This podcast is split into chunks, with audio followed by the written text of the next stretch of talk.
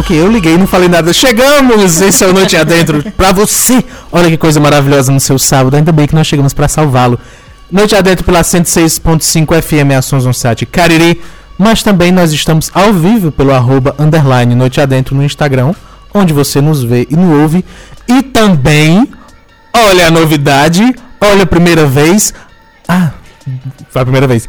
No YouTube nós estamos ao vivo pelo YouTube. Lembra dessa referência antiga? Pelo YouTube, ao vivo. Não é mesmo, Olivia Leite? Boa noite.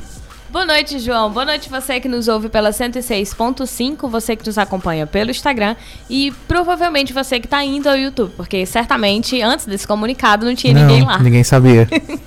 Então vamos estar lá ao vivo. Pode, se você quer uma câmera que pegue todo mundo, né, que abranja todos os rostos, os comentários, as nossas reações durante a conversa, você pode acompanhar lá pelo YouTube. Agora, se você quer mais próximo, aí nós temos outra câmera que é no Instagram. Várias câmeras, meu amigo. São várias câmeras. Quase me apontando pro rosto das pessoas. Nem sei como é. Porém, se você é aquele que gosta somente de ouvir enquanto está aí arrumando as suas coisas da casa ou está dirigindo, nós temos também o rádio ao vivo. E ainda, se você quiser nos ouvir, mas não puder, durante o sábado, você tem também o podcast que você consegue acessar por qualquer agregador, o que você escolher. Então, não tem desculpa. Nenhuma. Pode ser ao vivo, pode ser gravado, pode comentar. Você pode colocar nas nossas redes, que é tudo Noite Adentro, né? Só o Instagram que tem _ Noite Adentro. É sim. Né? Inclusive, pessoal do @ Noite Adentro, se quiser conversar com a gente, vamos ver aí como é que a gente faz. Exatamente. Eles nem atualizam. Eu fui olhar, eles não atualizam. Não usam fãs do Noite Adentro, por favor, perturbem eles pra gente ver pra se a gente ganhar consegue. Pra ficar com @ pra gente. Mas assim, é só procurar lá por Noite Adentro nos agregadores. Eu menti, eu não sei se eles atualizam. Atualizam. Desculpa. Sim, eles responderam essa semana pra mim, porque a gente marcou em alguma postagem sem o _ Aí eles responderam, olha, eu sou o Noite Adentro. Foi. Aí eu tô lá, eu sou Noite Adentro. Você deve ter tentado marcar _ Noite Adentro. Eu não lembro se foi pelo Noite Adentro mesmo, se fui eu no Isso Não Cai na Prova. Acho que foi eu no Isso Não Cai na Prova. E aí ele veio me dar esse recado, então, né? Na verdade é um fake muito eficiente. Sabe, isso não é? Ah, não é? Que pessoal gentil. Isso aconteceu comigo, na verdade. Pra quem não sabe, eu sou editor de Max Paris. Convidado, a gente chega já. A gente conversa anos antes. Tranquilo. Eu edito os vídeos de Max Paris. E aí, vamos lá, Max Paris. E aí, um dia ele tava em algum stories da vida dizendo, pessoal, apressem João pra ele terminar meu vídeo e tudo. Aí ele marcou outro João. Ele marcou, mas foi um L de diferença. Porque é João Will. João não tem L. Não tem L. João.Will. Aí foi um L a mais. E aí, quem marcou e quem foi cobrado, eu não sei. Eu vi a cobrança, mas não prestei atenção que estavam elas, senão eu tinha avisado. Eu vi a cobrança e aí pouco depois eu vi que, tem um perfil marcado e não sou eu, não era eu. Então quem quer que tenha sido marcado, sinto muito, eu não fui cobrado. Mas no Noite Adentro é _ Noite Adentro no Instagram, tá? Lá no Facebook é Noite Adentro, no YouTube também é Noite Adentro, fica facinho de achar. Bom, o André já tá comentando aqui que... Nunca vi um programa tão conectado, né? Insta, Face, não YouTube, depois ainda o Spotify. Sim, era este o nosso propósito. Ele disse que eu tô divina, muito obrigada. Pode ter sido comigo, Lívia. Tá escrito Lívia no caso. Droga. Bom, deixa eu registrar aqui a presença das pessoas que já estão por aqui, né? Que já estavam antes da gente começar, que é a Maria Novaes, o André, a Adriana, o Pedro, que também já foi nosso convidado. Essa galera toda já foi nossa convidada. Todo mundo que eu citei agora já foi nossa convidada. E a Ana Lua, que não foi, mas olha só, já temos uma na lista. Pronto. Simples assim. Tá marcado já. Não, vamos começar. E agora sim. Agora sim, falta alguma coisa? Vamos enrolando pra deixar o convidado esperando? Falar mais o quê? Não, a gente só tem que explicar o que é o programa pra quem tá chegando. Então, pra você que está chegando agora, aonde quer que você esteja chegando agora, no Noite Adentro a gente faz as coisas da seguinte maneira. Zero princípio, zero pauta, zero vontade de fazer uma coisa organizada. E aí a gente começa a conversar. O nosso objetivo é ter alguém com a gente todo sábado para uma conversa improvisada e vamos ver no que é que dá. É uma conversa de cotidiano, né? É uma conversa. No dia a dia a gente não diz que conversa por improviso. Qual é a conversa que não é improvisada, inclusive? Pois é, a gente conversa. Então, é uma conversa. Pode ser que entremos em assuntos profundos, pode ser que não, que a gente só conte... Tipo oceano. É, pode ser. Oceano, as galáxias. Besta. Ou coisas mais superficiais. A gente não tem muito domínio. Tipo praia. Tipo praia. Que bosta! Eu Mas é tipo isso que você já está acompanhando. Algo que eu não esperava era, por exemplo, uma piada desse nível de João. Não, eu esperava que fosse essa. Ah! Né? Aceito, eu não tenho argumentos contrários. Mas enfim, a gente começa a conversar sem prévia conversação. Ok, fez zero sentido isso. Mas a gente não se prepara antes pro que a gente vem fazer. No programa Noite Adentro, isso ficou bastante claro por essa completa frase aleatória que eu usei. Então, o nosso convidado de hoje é meio conhecido, mas não é conhecido de Lívia. E aí, por motivos já combinados, Lívia tem obrigação, ou na verdade, Lívia fica proibida de não pesquisar, não olhar quem é. Não, proibida de pesquisar. Eu só sei, nesse caso, mentira, eu sequer soube o nome do convidado. Eu mal soube, foi preciso eu perguntar, tipo, João, tu tem uma pessoa? Qual é? Aí ele disse, tenho. Aí tem. Aí eu fiquei, tá, quem? Você me convidou ontem aí. Mentira. E eu, quem? E ele, eu tenho. E eu, tá bom, mas eu preciso saber pelo menos o nome. Tudo bem que eu não preciso saber mais nada além do nome, mas me diz o nome da pessoa. E eu soube na postagem. Né, quando já foi feita a postagem de divulgação lá no Instagram. Aliás, se você quer acompanhar, né, lá no Instagram a gente anuncia antes quem é o nosso convidado. Então, ele anunciou e eu soube por lá. Tão igual a todo mundo. Mas sabe o que é divertido? Que nesse caso específico de convidado, nem ele sabia o nome. Olha que legal. Ai, foi que eu pensei no começo. Exato. Antes não era nem o Noite Adentro Premium. Nos bastidores mesmo, não estava nem sendo gravado. Lívia olhou pra ele e disse, qual é teu sobrenome, Wesley? Aí ele, eita, como é que tá, João? Porque ele não tinha noção de como estava lá. Porque tem 15 sobrenomes. E aí eu escolhi um e disse... mandei o banner já pronto. Então, não tinha opção. Pois mas, Wesley... Como foi que eu coloquei no banner? Mentira! Vasconcelos. Eu tenho quase certeza. Boa noite. Boa noite, João. Boa noite, Lívia. E é isso. Não. Eu gostei. Obrigado pelo convite desde já. Que eu tava vindo pro Crato hoje. O João mandou uma mensagem. E aí, roubaste todo o programa? Foi. Aí eu parei. Mentira. E é isto, né? Vamos conversar. É sim. É isso sim. É conversa improvisada, minha gente. Antes da gente conversar de fato, porque existe uma nossa primeira pergunta para o convidado, eu queria fazer notar a presença de João Pedro Teixeira, que me fez questão de dizer que não queria falar nada. Eu disse, ok, ignorarei. Então, boa noite. Tem um microfone ali. Ele só não vai aparecer no YouTube. Ok. Que tá distante. Boa noite. Fala. O microfone tá ligado. Tá não. Vai. Agora sim. Tá não, tá desligado. Caramba, o que eu fiz? Fala. Boa, agora sim. Olha a voz. Agora sim, boa noite, João, boa noite, Lívia, ouvintes, Wesley. Eu vim aqui prestigiar, eu já queria vir aqui desde sempre, desde quando eu conheci o programa, mas como o Wesley veio, né? Okay. Aí eu juntei o útil ao agradável e apareci aqui. Porque não tem como não vir com os maiores ícones do UFCA presente, que está aqui sim. Também, né, para prestigiar. E é isso. Um afiliado, minha gente. É assim mesmo. Wesley me adotou e João é da minha... Incrível. Exatamente, essa palavra que eu ia usar. Mas nós somos coleguinhas de turma. É isso. E aí, João Pedro apareceu e eu não tive coragem de expulsá-lo. Então, eu disse ok. E ele já é de casa. Aqui, então. Pois é, eu não posso fazer nada. João Pedro é estagiário do jornal Grande Cariri. E aí, agora do Noite Adentro... porque não fez nada, mas está aqui presente. E aí, qualquer assunto esportivo que a gente comente hoje, ele pode falar alguma coisa. Ou seja, zero. Só o microfone. Tipo, não vai acontecer nunca. Nunca. Mas, enfim, inclusive, o microfone está falando aí. Sobre assunto futebolístico... O quê? O André colocou aqui, Dr. Sócrates, falecido médico, futebolista, corintiano. Ele tinha que dizer que era corintiano. Participava de um programa da TV Cultura. Um dia ele disse que se chateou com as preocupações do âncora e disse, vamos fazer um desprograma. Acho que é uma referência ao fato de nós sermos programa, que na verdade não é um programa, né? Eu gosto de desprograma. Gostei. Eu gosto.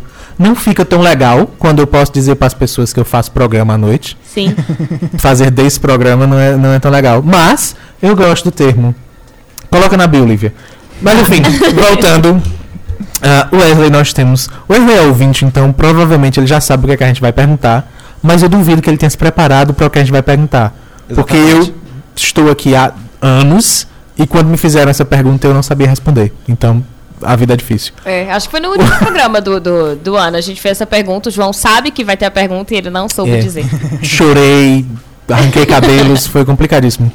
Mas Wesley, quem é Wesley? 14. Ah, não. Pera. Então. 6 e ônibus.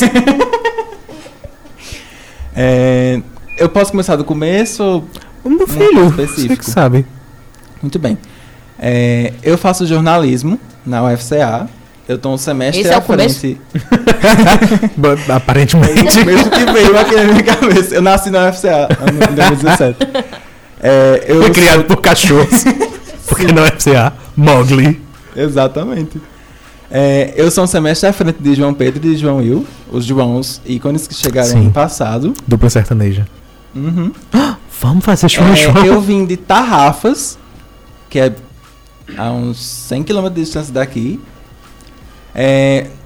Jornalismo foi de paraquedas, porque eu tentei mil outras coisas diferentes e estou gostando. Então, quem é Wesley? Uma pessoa que faz muitas coisas ao mesmo tempo. Uhum. E acho que é isto. Eu só preciso fazer uma observação que 100 km daqui, o daqui é a região do Cariri, tá? A gente não... daqui do prato. Porque quem está acompanhando pelo podcast, eu não sei de onde está acompanhando, então... daqui, tipo, Juazeiro. Inclusive, eu analisei esses dias as estatísticas do podcast. Tem muita gente da região Nordeste. E por algum motivo tem uma porcentagem bem interessante dos Estados Unidos. Olha, que aí eu não sei se tem todo o proveito. Eu não sei se são americanos, provavelmente não. Porque se ficam não, porque 2 horas ouvindo a gente falando português, não devem ser. Quem fala português tem dificuldade, porque às vezes a gente fala um por cima do outro, ou então fica só rindo o tempo todo, imagina. Exatamente. Quem tá lá nos Estados Unidos. Mas então, tem gente de lá, então um beijo, Califórnia. One kiss, Califórnia. Vamos falar one kiss. Então, aí... uma observação é que se você está ouvindo dos Estados Unidos, é mais de 100 km. Mais 100 km. Então. Mas tu ia perguntar alguma coisa? Não, eu só queria fazer essa observação. Eu ia, na verdade, jogar pra Lívia. Porque uma pessoa que faz muita coisa ao mesmo tempo, Lívia tem um nome pra isso. Não sou eu que tenho o nome, é a humanidade. Okay. Hoje se usa o nome multipotencial, mas não é uma pessoa, por exemplo, que faz as coisas ao mesmo tempo. É uma pessoa que se interessa por várias coisas. E aí ela não necessariamente precisa se várias coisas ao mesmo tempo é malabares, a gente já definiu. E aí ela não sente a necessidade de se aprofundar ou ela não consegue decidir entre as coisas que ela gosta. Então, por exemplo, para ela é tão difícil decidir entre medicina, jornalismo e ciências sociais. É igualmente difícil. Ela sente que ela vai perder algo tendo que fazer a escolha. Porque para ela todas as três podem ser extremamente interessantes. Então, aí é mais ou menos onde a gente configura multipotencial. Aproveitando a deixa, se você ainda quer falar mais sobre multipotencial, vai lá no Isso Não Cai na Prova, que é o meu canal no YouTube. Lá tem 3 vídeos falando sobre multipotencialidade. E aí você tem que ouvi-los ao mesmo tempo. Exatamente. Eles não querem assistir. Mas você pode ir lá assistir no Isso Não Cai na Prova, que eu explico melhor o que é a multipotencialidade. Não precisa escolher qual começar, porque já é difícil. Tem uma ordem, certa. Com relação a essa multipotencialidade, o que tu trouxe de exemplos, que foi jornalismo, ciências sociais e medicina, são até áreas que... Eu tentei os 3. Porque, tipo, ciências sociais e jornalismo, na grande área é a mesma. Quando eu fui fazer vestibular no terceiro ano, eu tentei, tipo, nutrição, psicologia, física, história, jornalismo, engenharia de materiais. Ok. E teve dúvida. Aqui marcando todas as caixinhas. Exatamente. E pode ser também só que você seja um perdido, tá, gente? Isso não quer dizer que você seja... Tá, Wesley. Mas pode ser também que você seja um perdido. Porque nunca foram opções. Tipo, as opções até meu segundo ano era, tipo, medicina e história. Que não tem nada a ver também, mas... Okay. Não, então, aí é que tá. Para o multipotencial, em algum momento ele vai encontrar o que é que tem a ver. Ele não é que ele vai gostar de tudo, que ele vai gostar, tipo, qualquer curso que ele fizesse, ele ia se sentir realizado. Uhum. Mas ele ia conseguir encontrar, se ele gosta muito de medicina e gosta muito de história, ele ia conseguir encontrar, que eu particularmente consigo encontrar um ponto muito rápido entre medicina e história. Mas você consegue encontrar um fio que une. Por exemplo, no meu caso, que sou formada em ciências sociais... E medicina? Não, tem gente que acha que eu sou formada em medicina mesmo. Não que eu tenha habilidades, mas acharam. Alguém criou um boato e acharam. E aí, por exemplo... Aí eu fiz a cirurgia na pessoa e ela viu que não. E ela viu que não. Eu consigo conectar, por exemplo, facilmente com a área de comunicação, mesmo você dizendo que é uma grande área, para a maioria das pessoas elas não vão entender. Elas sequer vão unir, por exemplo, sociologia com ciência política, porque como elas são especialistas, elas só conseguem dar conta da especialidade. Claro, dentro da sua especialidade, elas conseguem ser bastante profundas. Elas conseguem detalhes que um multipotencial nem vai querer ler. Imagina se especializar a esse ponto. Então... Não que o especialista seja desnecessário, ele é necessário, ele só não é a única forma de viver. Né? Tem muita gente, muito potencial, que sofre, inclusive na escolha do vestibular, por achar que é um perdido. E pode ser que você não seja um perdido, pode ser que você seja só um multipotencial que realmente gostava de arquitetura, ou que se sentiria bem fazendo história, ou que se sentiria bem fazendo jornalismo, ou que se sentiria bem fazendo matemática, por exemplo. Acho que não. Não sei se matemática. Não precisa gostar de tudo, né? Só algumas áreas. Mas qual foi a caixinha que tu não marcou, no caso dos cursos? Pronto. Mas o que foi que... agora eu tô perguntando já. O que decidiu por jornalismo? Foi tipo, aqui eu passei, porque no meu caso... Não, eu tô brincando. Acontece, né? Foi aqui eu passei ou... Não. Na verdade, eu fui ver passei em todas que eu tentei. Ok. Aí eu fui ver uma. O pessoal que tá no ensino médio ouvindo. Não é comum, mas. Aí eu fui ver a grade curricular de algumas. Eu fui cortando umas e outras, porque, tipo, física. Só depois que tu passou? Que tu foi olhar? Não, eu olhei, tipo, que eu queria tentar em todo canto que tivesse vestibular, eu tentei. Aí eu fui olhando os cursos de cada lugar, tipo, na FAP, eu tentei arquitetura, porque eu gostei mais de todos eles, arquitetura. E não tentei repetir nada, porque como eu tava em dúvida, então. Vamos piorar as coisas. Sim, eu pensei que eu não gostasse, eu repeti tipo, 4 lugares no mesmo lugar e não quero. Aí eu fui olhar a matriz curricular, aí depois eu achei muito massa a UFCA e fiquei entre jornalismo e engenharia de materiais.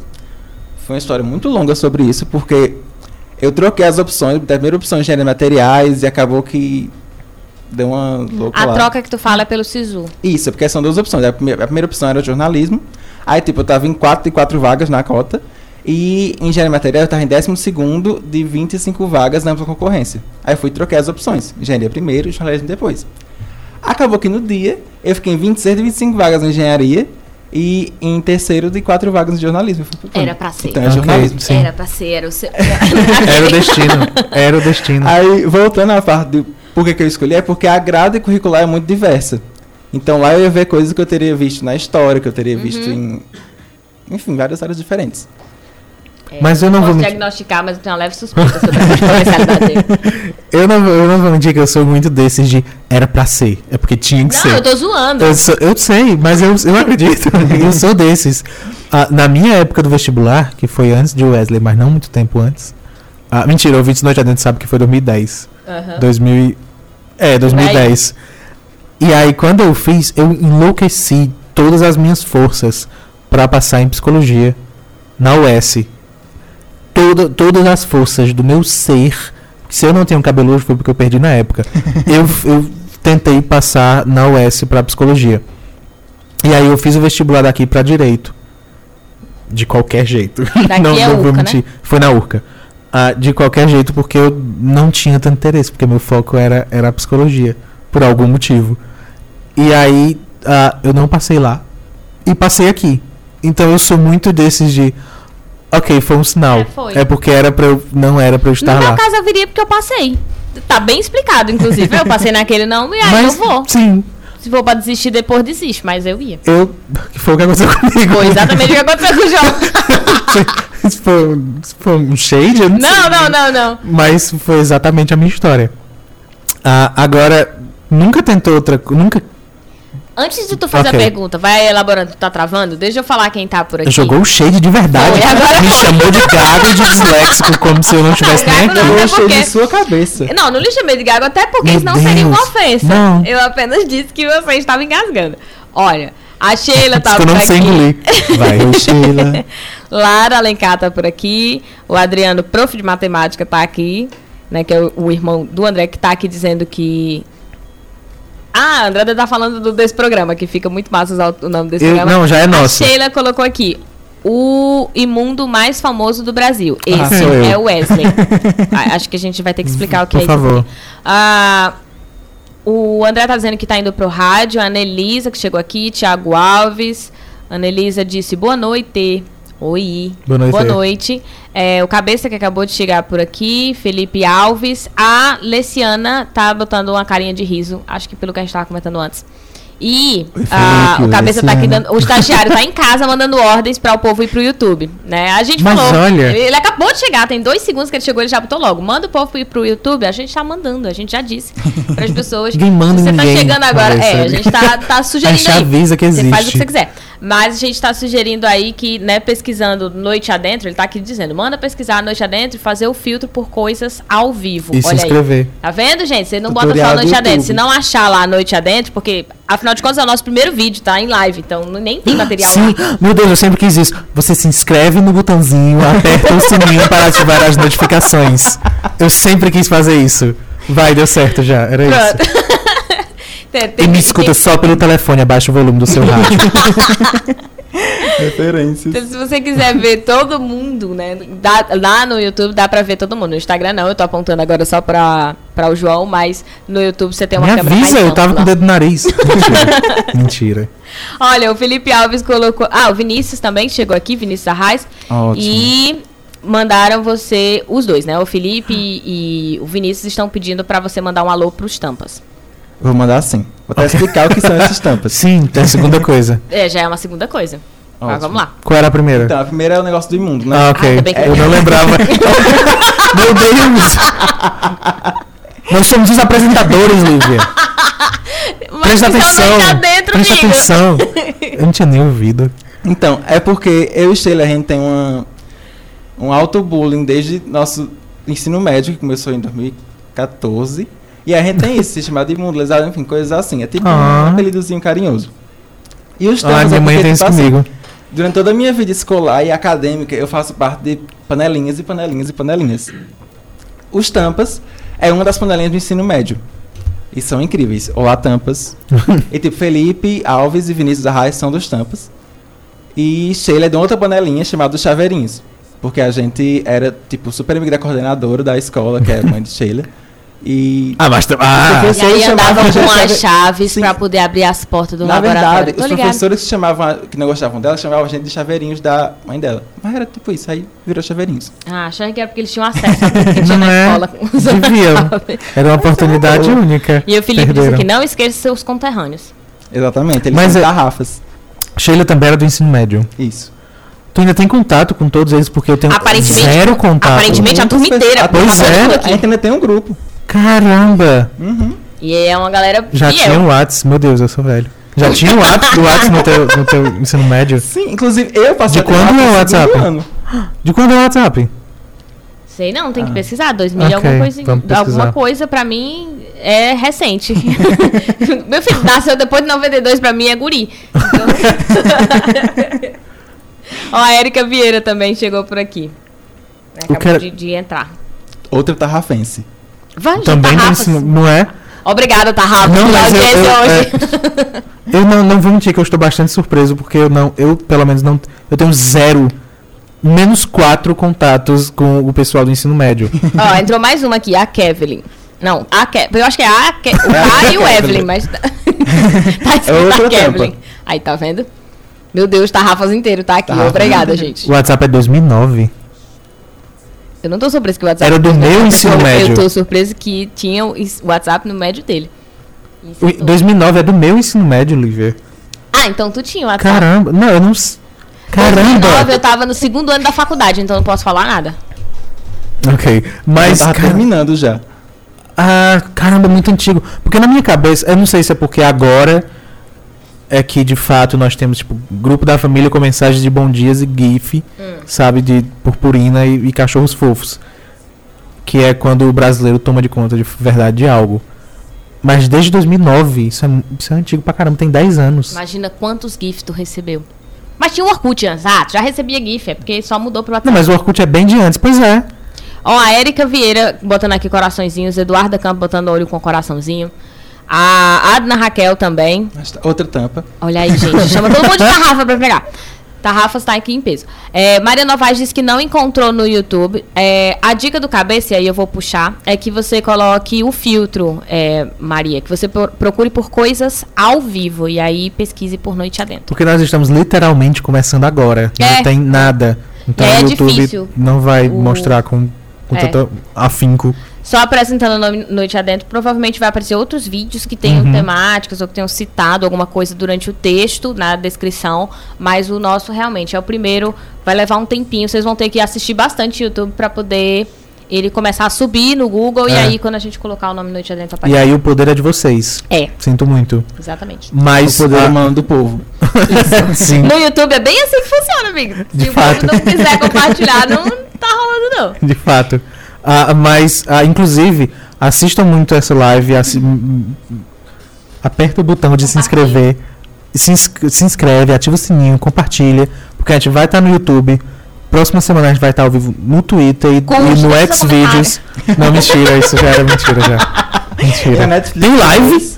Tem live no Xvideos? Eu não sei. Nem eu acho que não. Não, mas vocês viram que tem... Tá tendo até de terrorismo, de atentado, imagina. Não é? Ah, mas era no Facebook ali, né? Facebook só tem droga. Falei em Xvideos agora, eu lembrei. Ok. Vocês viram que tem filmes no Xvideos. Tipo, filmes super completos. Recentes. Filmes novos, completos. Eu nunca acessei o Xvideos, eu tenho medo de vírus. Ok. Eu também não. É só não clicar nas propagandas. Mas, ok, então. De quando era o Xvideos? Não, tô brincando. Mas, agora você pode acessar pra assistir os filmes que estão no cinema... Exato, Full HD, tem alguém. Sim. Tem gente colocando. Ele vai quebrar Netflix. No Xvideos, porque, não tem tanta. Vamos ser honestos, não tem tanta fiscalização. E aí o pessoal consegue colocar sem muito problema de direitos autorais. Eu diferente do YouTube. A gente podia ficar falando isso. Eu já falei. Então. Ainda bem que foi João. Eu não tô. Não sou eu que coloco. Alguém nem você coloca, nem você que tá consumindo. Eu espero. Não, também não. Porque eu prefiro. Prado. Mais uma tampa. Olha aí, Andreina. André. E Silene. E André tá colocando aqui que acha que o WhatsApp é 2013. Não, querido. O WhatsApp é 2009. 2009. É porque a gente vai ficando velho e aí 2013 e 2003 é tudo a mesma coisa. Porque eu passo muito rápido. Não, mas você me diga 10 anos atrás, pra mim é os anos 90. Nunca atualizou essa informação na minha cabeça, não. Por isso que eu falei, quem nasceu em 92 pra mim é criança, depois de 92. Porque se você falar anos 90, pra mim foi ontem. Eu tenho lembranças. Foi horrível, eu estava em sala e aí perguntaram vocês que são do fim dos anos 90, não, 2000. O pessoal dos 2000 já são... Será que? O pessoal dos anos 2000, Lívia, já são maiores de idade. Amigo, eu tenho pessoas formadas que estão trabalhando, alunos que já estão formados, estão trabalhando e praticamente me dando aula. Então, depois disso, eu não posso fazer mais nada. A Adna falou aqui, o tampa dos tampas, e aí o Felipe falou, Wesley era o pai de todos no ensino médio. Por isso que tá todo mundo aqui, obrigou os filhos e tudinho. Todos os meus filhos. Muito querido por todos. Aí eu repito isso na faculdade, adotando 56 calouros. E os tampas era vamos voltar às panelinhas novamente. Os tampas era uma panelinha que era formada por gente de todos os terceiros. Na época foi... Não, começou no segundo ano. Tu estudava numa escola que tinha o quê? 10 terceiros? 3. Porque, pelo amor de Deus, todos os terceiros. Guarda Campos chegou aqui e já disse, o melhor compadre. Vanessa, que acabou de chegar aqui. Não sei se ela acabou de chegar aqui, mas ela tá aqui e botou o olhinho com o coraçãozinho também. A minha irmã, que é minha cara. Ivani Mariano, tá aqui também. Ana Elisa, que colocou. E antes de 92? Tem até medo da resposta.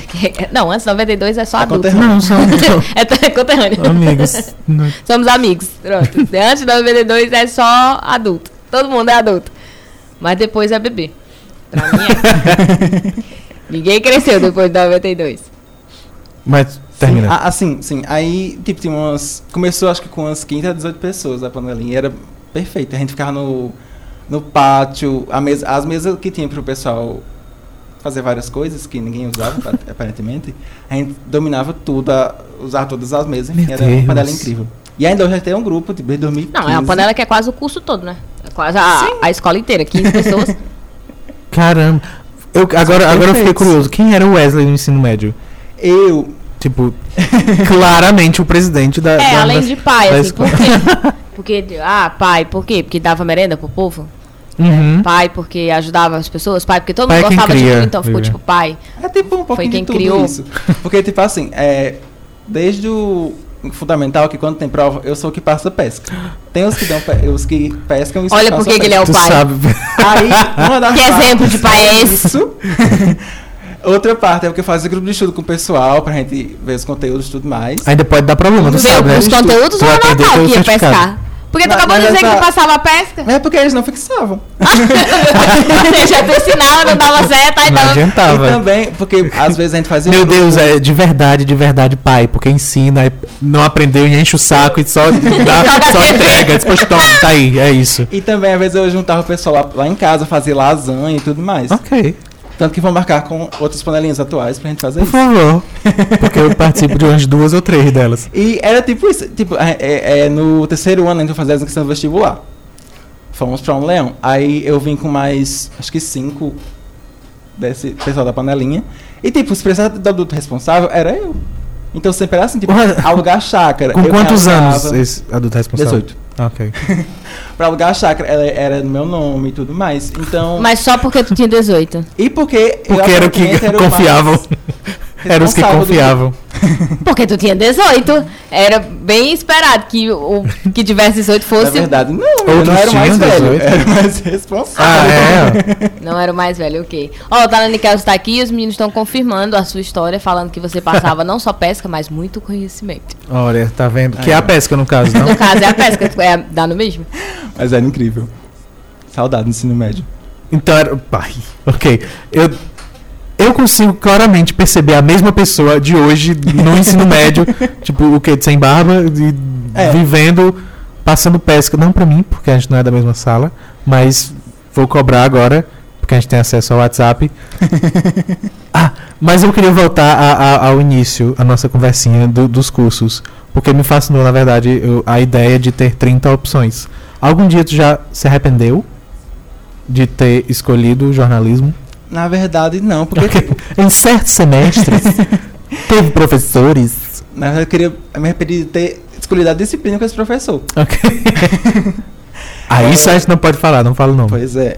Aí, na verdade, não, porque foi assim. Até o meu segundo ano eu queria medicina e história. E depois... Gente, medicina e história são 2 cursos. Ele falou medicina e história, você que alguém tá dizendo assim, medicina que curso histórica. É esse? Não, realmente, história ele tá querendo história ou medicina. É história realmente. Da medicina, é só a parte histórica. Sim, aí depois eu trancava. Aí eu fiquei pensando... Tem algum doutor?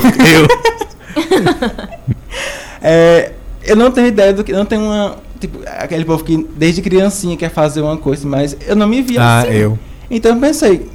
O que vier, o que eu escolher pra mim assim, eu vou gostar e eu vou fazer bem. Ok. E com estresse eu não ensino mais com estresse. Eu te entendo. Aí é isso. E isso não é prepotência, não é no sentido de, eu vou saber eu vou fazer tudo bem, qualquer coisa que me derem tá ótimo, eu vou me garantir. Isso, não é porque, nesse sentido. Uh-huh. Era tipo, já que eu estou aqui, já que foi esse o escolhido, então eu vou me esforçar pra que seja bem, bem feita, bem escolhida. Não. Que a escolha tenha sido bem feita. Eu me perdi também. Por isso que não dá tempo se arrepender. Tipo, você sabe que pode estar perdendo alguma coisa, você gostaria de estar aprendendo outras coisas também, mas não necessariamente se arrepende do que está fazendo. Isso é massa, ser multipotencial, João. Tu deveria vir para esse mundo. Eu não sei, é possível, não é escolha. Eu não sei se eu não sou, mas eu já me arrependi de certos cursos. A gente já conversou sobre isso. Não do curso em si. Do curso em si, mas tipo, do futuro no curso, entendeu? Uhum. Do depois da universidade. Não era aquilo que eu queria. Eu teria passado mais de 10 anos na universidade estudando aquilo e conhecendo, mas o só que vinha depois... Só pra não ter que ir pro mercado e... Sou bem vagabundo isso. Como é? Esse é um medo mesmo. Mas acho que é um medo, inclusive, comum a todos. Mas não é medo do que vai vir depois. É tipo, o que vinha depois eu não queria. Que era. Eu entendi. Era tipo, eu não quero o que vem. Não é que eu não sei. Uhum. Eu não quero o que vem. Tudo isso tá em qual semestre, Wesley? 5º. No 5º semestre? Dá pra saber o que é que tu quer agora, porque não necessariamente o que tu quer agora é o que tu vai fazer no final do curso. Claramente. Né? Exatamente. É bom deixar bem claro. Na URCA, a gente ouvia muito a história de que o quinto semestre era o quinto dos infernos, assim. É, mas lá também é. Todo curso. Chegou o quinto semestre, é o quinto dos infernos. Na verdade, era... no direito, pelo menos da URCA, era o oitavo. E foi infernal. Foi absurdamente infernal. Primeiro que durou pelo menos 9 meses. Porque teve uma greve no meio. Ah, tá. E aí, tipo, a gente não conseguia sair. Foi basicamente 1 ano no mesmo semestre, porque a gente não saía. E aí foi aquela greve que, tipo, nem tá de greve, nem não tá. Uhum. Então, um estado de greve só, né? Eu tenho uma leve suspeita de que o Quinto dos Infernos é considerado assim pela maioria, porque não é só na URCA que eu escuto. Eu sempre pergunto e as pessoas confirmam também. Ali pelo quinto semestre, em especial porque a maior parte dos cursos são cursos onde você decide no quinto semestre meio, a especialização. Né? Você vai, é o de decisões. Então, por exemplo, cursos como no caso da USP, né? Na USP você paga os 2 anos cadeiras comuns, que são a base, ou em cursos de CIT, né? Que é Ciência e Tecnologia, para escolher uma engenharia específica, você tem 2 anos de cadeiras que são de base comum. E aí os outros 2 anos são de especialização. Então você acaba se sobrecarregando ou também tendo a dificuldade da própria decisão, que é mais ou menos um vestibular de novo, assim. Sim. Né? E agora? Eu tenho que decidir a minha vida nesse momento, ou eu tenho que começar a pagar eletivas. Eu acho que a UFCA não funciona assim, né? Não são 2 anos de base comum e depois tem... os pré-requisitos no começo e depois vão tendo algumas eletivas, eu creio. Que é bem parecido com a URCA. Tem uma área, tem um laboratório. Que você vai... Tipo, no jornalismo, no caso, né? Dá pra ir tipo, escolhendo? Na teoria, no 6º semestre a gente escolhe um laboratório. Tem de telejornalismo, radiojornalismo, fotografia, então, nesse caso, tu já escolheu. Imprensa e impresso. Aí, na teoria, isso é para o que a gente vai seguir. Eu vou escolher de telejornalismo porque o professor da bolsa é o professor da laboratório. Típico! E também porque eu tenho 10 para documentários e tudo mais, que eu não quero fazer meu TCC. Só que não é uma área que eu quero seguir profissionalmente. Eu quero partir dela, então, pós-graduação ou mestrado, porque eu quero dar aula. Então, o objetivo maior é dar aula mesmo. Mas tem que ter uma área para dar aula, e aí seria telecomunicações, por exemplo? Incrível. Aceito, pronto. Fechou, amiga, vamos lá. Eu tô perguntando, eu sei que é. Sendo na grande da comunicação, no caso, que eu tô na comunicação, sendo na comunicação, o que vier, até comunicação e arte, RS, podia ser. Eu decidia as coisas assim na universidade. Nesse ponto me ajudava, porque, tipo assim, você tem só esse... Eu queria pesquisar uma coisa, mas aí eu queria, na época, pesquisar sobre comunicação e sociologia, né, redes sociais e tudo. E aí eu não tinha um professor que... pesquisasse sobre. Que pesquisasse sobre. E aí você não tendo um professor, você que, né, ou tá tentando ingressar na universidade ou nunca entrou na universidade, normalmente funciona assim, né? A gente tem que ter um orientador. E aí se o teu professor, os professores que você tem na grade, né, do departamento, eles não pesquisam aquela área, dificilmente eles vão aceitar te orientar.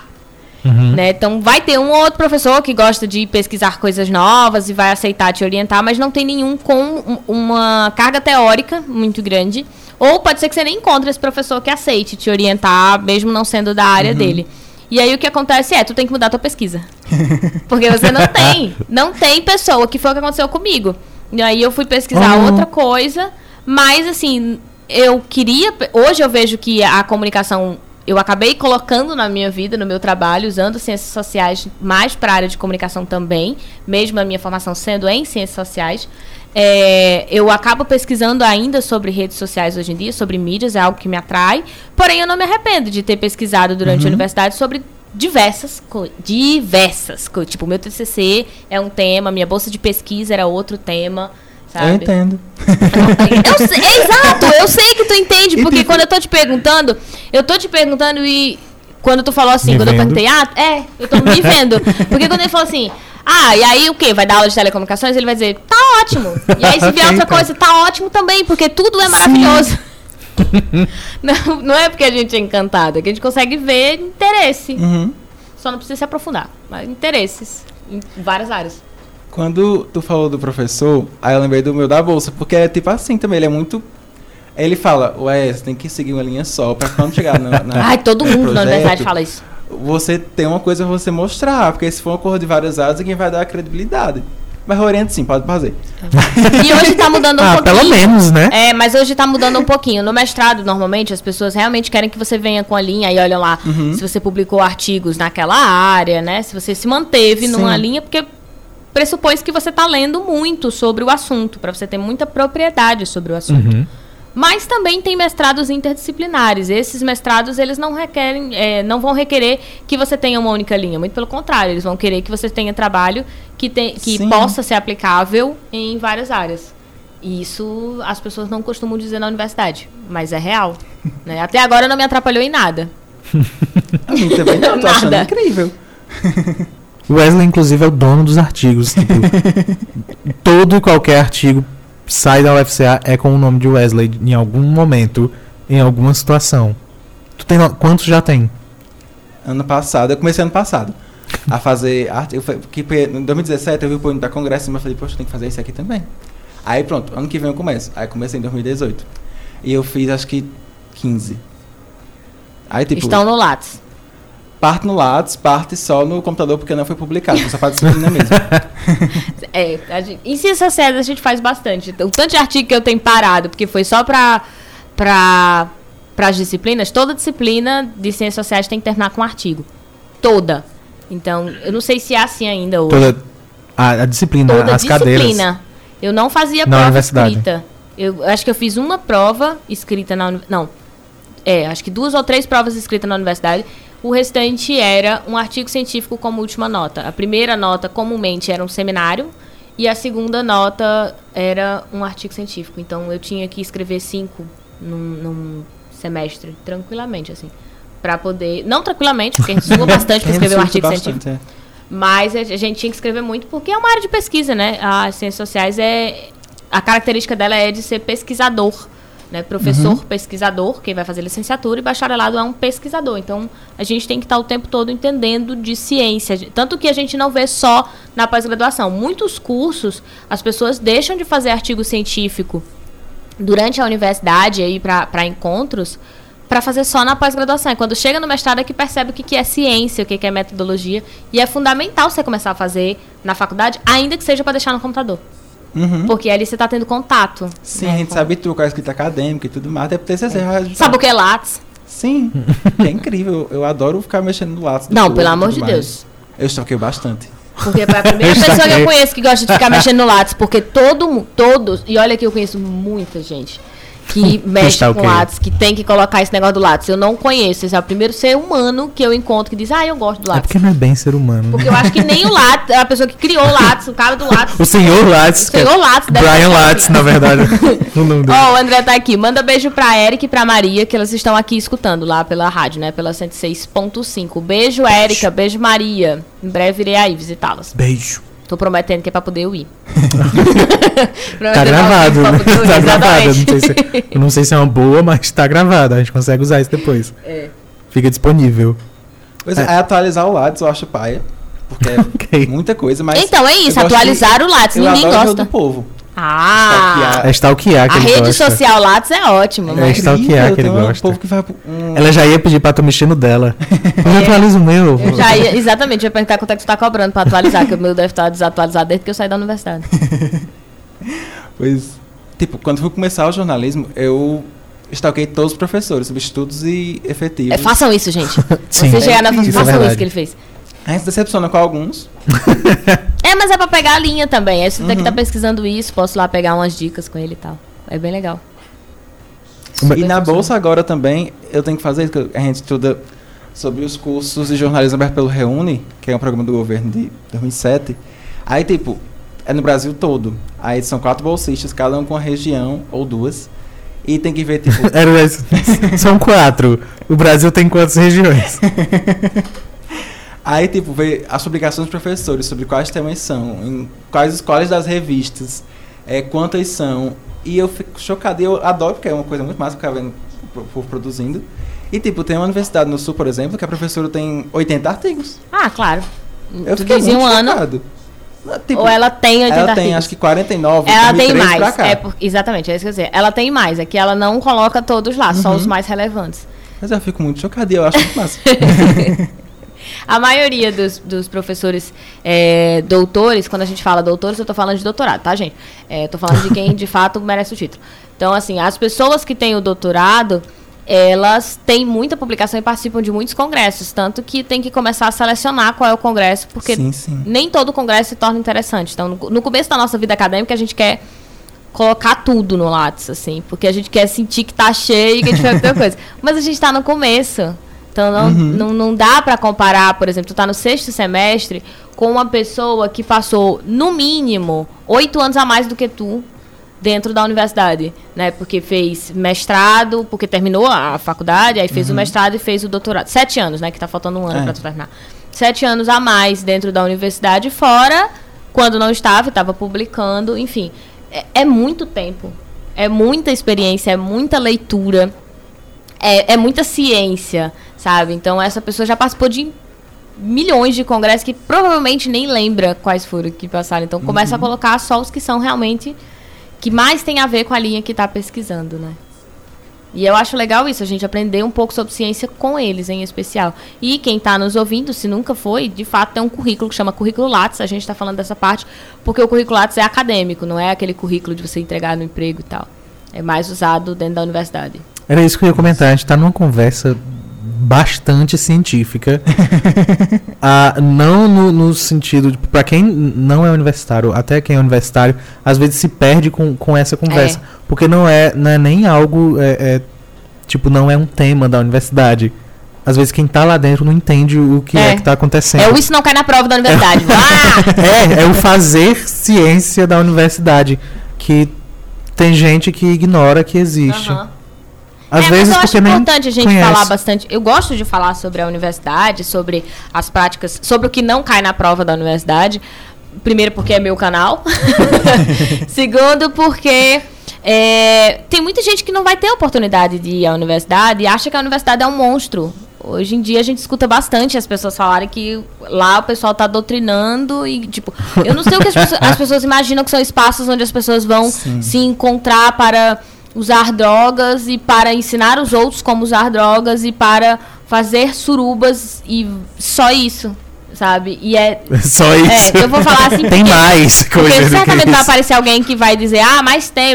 Enfim, eu não sei qual é a universidade que você frequenta para estar vendo isso, mas de fato a universidade não é esse monstro que as pessoas estão criando. É um lugar de ciência. E aí as pessoas não sabem o que é ciência, e aí demonizam a ciência, porque quando você demoniza algo, não tem discussão. Porque se ela é um demônio, você não tem muito o que fazer, você vai combater como? Né? Então, assim, com lógica não dá para combater. Então, muita gente tem demonizado o que é o espaço da universidade, e eu acho importante, sempre que vem um universitário ou um professor da universidade aqui, que a gente fale um pouquinho sobre. Por exemplo, quando veio o grupo do Caça-Fantasma, a galera falava sobre o projeto especificamente, né? Quando veio as Bárbaras, a revista Bárbaras, a gente falava sobre o projeto, para as pessoas perceberem os grupos de extensão, de pesquisa que tem dentro da universidade. Agora a gente está falando de práticas que são próprias do mundo acadêmico, né? Do mundo universitário, para as pessoas não pensarem que ali é só uma brincadeira, né? Exatamente. Até porque uma coisa que a gente aprende quando entra na universidade é que é um universo todo diferente, senão não é à toa. E a aula não é só na sala de aula. É uma coisa que a gente... A primeira coisa que a gente pensa é que a aula não está só na sala de aula. Depende da faculdade, né, que você está fazendo. Se for particular, a maioria, pelo menos, é uma extensão da escola. A gente está falando de universidade. Como você bem disse, é um universo. Mas eu acho importante frisar para as pessoas. Até porque a principal diferença entre faculdade e universidade é essa questão da academicista, que é a pesquisa. Grupo de pesquisa, projetos e tudo mais. Até porque, tipo... 90% da produção científica do país sai das universidades. E o povo não... A inovação sai das universidades, que o pessoal pensa que sai das empresas, né? A empresa não tem tempo de ficar inovando, ela precisa lucrar. Então, ela compra o que já foi testado, enfim. E aí vai criar uma inovação, mas não dá para ficar inovando e perder dinheiro com inovação, sabe? Dá para inovar, dá para investir em algo que já foi pesquisado, testado e tudo. Bom, o André tá falando aqui, a conversa hoje tá boa. Ex-vídeo, suruba, universidade, etc. Meu Deus, vai ser isso. Será a nossa, vai nossa ser a legenda. Descrição do podcast é essa. X-vídeos e lados. Meu Deus. Porque tem que ter também pros atores e atrizes. É, Ana Beatriz... O quê? O Lattes? Ana Beatriz, você acabou de entrar por aqui. O ex-Lattes, não sei. Ah, e a Adriana Lopes também chegou por aqui. Agora é triste também você ter tudo isso, a necessidade de tudo isso. E aí você tem um governo de pessoas demonizando isso e sendo pessoas que nunca pisaram nesse ambiente. Exatamente. Sim, é o que mais me revolta. Pessoas que nunca pisaram na universidade. Porque a gente só pode falar ou demonizar realmente porque não conhece. Porque quem conhece o espaço, quem fez ciência, quem está lá, entende o que é. E, de novo, nós estamos falando de universidades e universidades. Porque tem universidade que parece uma escola. Uhum. É, as paredes brancas, você chega, tem um toque, você entra para assistir aula, sai, tem frequência com... Se você não preencher a frequência... O professor é chatinho com relação à frequência, porque precisa ser, porque a instituição cobra dele. Enfim, é uma escola, né? Então, a gente não está nem falando... desse tipo de faculdade. A gente está falando da universidade pública, que tem pesquisa, que tem trabalhos direcionados para a comunidade, que é aberta à comunidade, que promove palestras, que promove discussões, roda de debate, conferências, encontros para discutir determinados temas importantes para todas as áreas de ciência, né? E, em especial, que constrói a ciência básica, que vai ser necessária para todas as ciências aplicadas, porque o pessoal gosta da ciência aplicada porque ela está trazendo uma solução diretamente, mas para chegar na ciência aplicada, você tem que ter uma base da ciência, que é o que a gente chama de ciência básica, que são essas produções, né, como, por exemplo, de Wesley, ele vai trazer artigos com produção de ciência para que alguém um dia lá na frente possa pegar essas pesquisas que já foram feitas e aí alguém desenvolver algo aplicável. Ou o próprio Wesley desenvolveu agora algo aplicável a partir de várias pessoas que já fizeram várias pesquisas e escreveram vários artigos testando coisas que ele não vai testar de novo, porque já estão registradas. Então, tem todo um processo metódico, né? Todo um processo de análise, de rigorosidade dentro da universidade que as pessoas nunca pisaram lá. E quando pisam, muitas vezes pisam para passar e dizer, olha só o que é que está tendo aqui na universidade. E ficar filmando, um trecho da universidade, uma parede que está... uma parte por um todo. Pois é. Sem entender o que é o universo da universidade, né? Mas faz isso no carnaval, não vão fazer na universidade? É, pois é. Que também é a mesma coisa. Nunca andou num carnaval e fica falando besteira. Né? Que só tem aquilo e vê um filme, um vídeo na internet e fala besteira. Ó, a Ana Beatriz está por aqui e a Maria Jaqueline também, acabou de chegar. Vamos aproveitar este momento para o intervalo. Olivia Leite. Ah, ok, então era isso. Nós vamos fazer um intervalo rápido. Eu achei ela nem respondendo. Por aqui é o Instagram, tá? Que eu tô falando, deixar bem claro. Por aqui o quê? Quando eu disse chegaram por aqui, o por aqui é pelo Instagram. Ah, ok. Se quiser comentar ou quiser participar da conversa, né? Mas se quiser chegar por aqui da rádio, pode chegar também. Se tiver aqui perto da rádio, pode passar por aqui. Mas a gente vai para o intervalo muito rápido, você sabe que é muito rápido. E na volta tem muito mais Noite Adentro.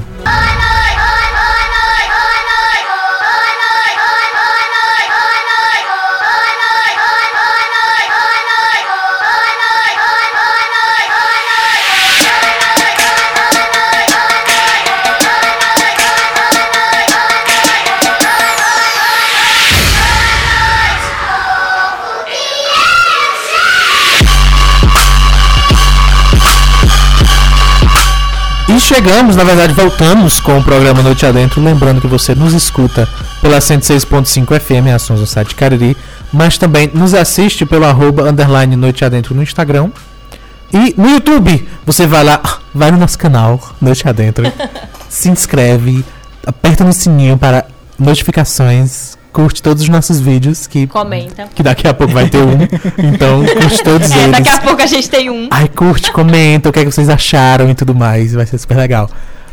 Ah, ou então, no podcast, se você está ouvindo, você nem teve intervalo, inclusive. Se você está ouvindo no futuro pelo podcast, no seu agregador favorito. E aí, inclusive, caras, a gente provavelmente vai estar no YouTube ainda, se o YouTube não tiver fechado. Vai lá, você conhece a gente. É. Eu sou livre, eu sou careca. Meu Deus, a gente falou ao mesmo tempo a mesma coisa. Bate. Chega batendo. E aí, inclusive, a gente comentou dessa música que tocou. O Wesley falou que é muito boa e é maravilhosa. Só avisando que esta é a música Boa Noite do Trop Killers. Então você vai lá e escuta aonde você quiser, porque a música é dele. Voltamos com Noite Adentro e a gente volta nessa segunda parte sempre com o nosso quadro Isso Não Cai na Prova, que a gente vai já explicar o que é. Lívia explica. Mas aí eu já digo que a partir deste momento o Wesley não é mais convidado. Se quiser ir embora, tanto faz. Mas porque ele vira apresentador do programa Noite Adentro. E João Pedro também por aproximação, se quiser também. Então, com comentários, perguntas, o que você... Negações, se o livro estiver mentindo, você fala, pode falar, sem nenhum problema. Ótimo. Ah, porque estamos nessa segunda parte do programa Noite Adentro. Lívia, o que é o Isso Não Cai na Prova? Bom, antes da gente falar agora. Deixa eu só registrar que o Ravan Lemos também chegou aqui no segundo momento de live, né? E eu vou deixar parada aqui pro Instagram. Bom, o que, que é o Isso Não Cai na Prova, né? Na verdade, o Isso Não Cai na Prova é meu canal no YouTube. Então, se você quiser ver outro canal no YouTube, além da Noite Adentro... Exato, eu ia falar isso, meu Deus! A gente tá muito em sincronia. Tá muito em sincronia. Que Wi-Fi. Mas temos outro canal no YouTube, né? Onde, inclusive, tem vídeo com o João lá, que é o Isso Não Cai na Prova, e que esse ano de 2019 se tornou um quadro do Noite Adentro. Então, assim, você também pode mandar as perguntas ou os comentários durante a live aqui pelo Instagram, que eu tô... falando, mas eu consigo ler o que vocês comentarem, tá? Então, podem perguntar também se tiverem alguma dúvida. Nós estamos no mês de março, e o mês de março é comemorado, né? O dia da... Não é comemorado, mas é relembrado o Dia da Mulher, porque não é nada para comemoração, e sim para luta. Nós já falamos isso no programa passado. Se você perdeu o programa passado, já sabe, tem podcast. Ainda tá gravado no Facebook, a gente não tem ele no YouTube, mas tem no Facebook salvo. Então, você pode ir lá. Com a Gabi, a gente conversou bastante sobre o Dia da Mulher. E no momento, que seria o momento do Isso Não Cai na Prova, a gente fez um momento do Isso Não Cai na Prova para falar de algo que também atinge as mulheres, mas que, nesse caso, as mulheres, mais as crianças, né? A gente falou do que é pedofilia, de como se configura a pedofilia, e tiramos as dúvidas por lá, principalmente aproveitando a presença da Gabi. Hoje, a gente vai falar sobre feminicídio. Tem uma live lá no Isso Não Cai na Prova, que chama Feminicídio. E... que por mais que eu ache que é um tema que muita gente já sabe o que significa, ao mesmo tempo eu encontro ainda pessoas que tratam do tema ou com deboche ou que pra mim configura como falta de compreensão.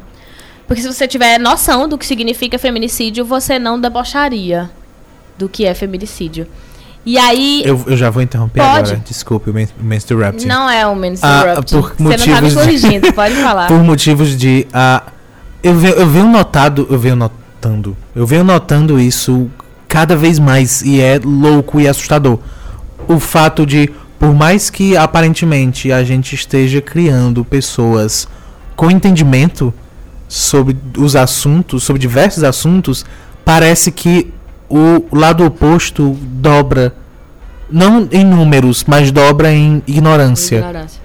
Porque por mais que a gente vá e tire dúvidas e converse sobre, e pode ser o feminicídio, vamos falar de feminicídio, por mais que a gente converse sobre, tire dúvidas e explique o que é, parece que o outro lado faz questão de se emburrecer ainda mais sobre o tema, e isso só vem me perturbando e me desesperando.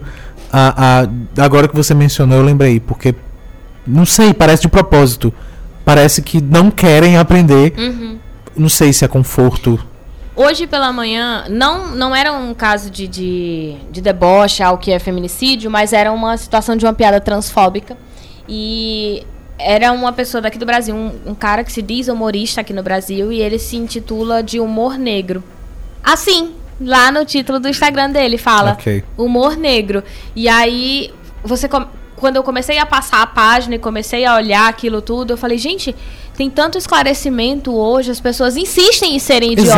Exato. Nesse caso, eu não tô falando de todo mundo, que, por exemplo, eu não tô falando da pessoa que não entende o que é feminicídio, porque ela não tem acesso a essa informação. Eu tô falando de uma pessoa que tem condição, né, de se informar, é uma pessoa hoje que tem acesso e que conhece diversas pessoas, não só na mídia, mas é uma pessoa que está hoje na grande mídia, e que se propõe a ser um grande idiota, porque provavelmente ganha dinheiro com isso, né? Eu não vejo outro motivo para alguém querer ser idiota na vida, mas eu consigo ver as pessoas querendo ser idiotas se ganharem dinheiro sendo idiotas, porque outras pessoas idiotas alimentam isso.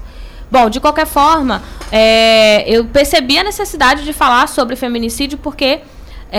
tem muita gente que ainda não entende o que significa. Eu não vou entrar só nos termos jurídicos, mas em especial tem algumas coisas que são importantes a gente entender, para entender como isso impacta diretamente na sociedade, dado que nós estamos no Isso Não Cai na Prova. O Isso Não Cai na Prova é justamente para a gente falar sobre questões que não se limitam a um conteúdo de prova, de que tem muita coisa para a gente aprender, que às vezes a gente não sabe como aprender ou não tem acesso.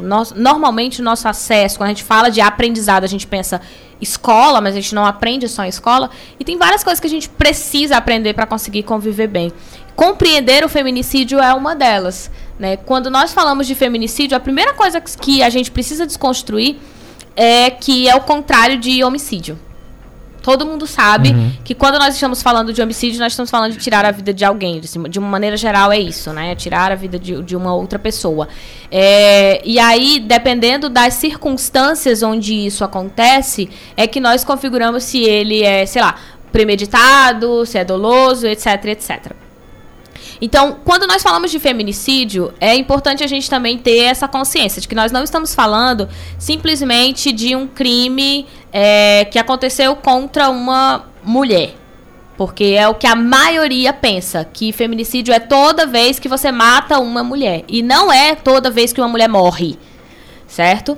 Por que que não é toda vez que uma mulher morre? Porque as configurações do próprio nome, quando a gente fala do próprio nome, nós estamos falando daquilo que motivou ou de como se caracterizou aquele crime, né? Então, por exemplo, no caso do feminicídio, é a motivação para a morte. Se uma mulher morre numa situação, de bala perdida, isso não é um feminicídio, certo? Se ela, tá no meio do tráfico, isso não é considerado um feminicídio, tá? Pelo menos não, até hoje não é considerado um feminicídio. Agora, juridicamente. E aí, se você tá falando de uma situação onde essa mulher, o motivo para ela ter sido morta ou ser agredida é o fato dela ser mulher, ou seja, a situação onde você se sente no poder para agredir aquela mulher ou para matar a mulher, aquela mulher, por ela ser uma mulher, aí configura como feminicídio.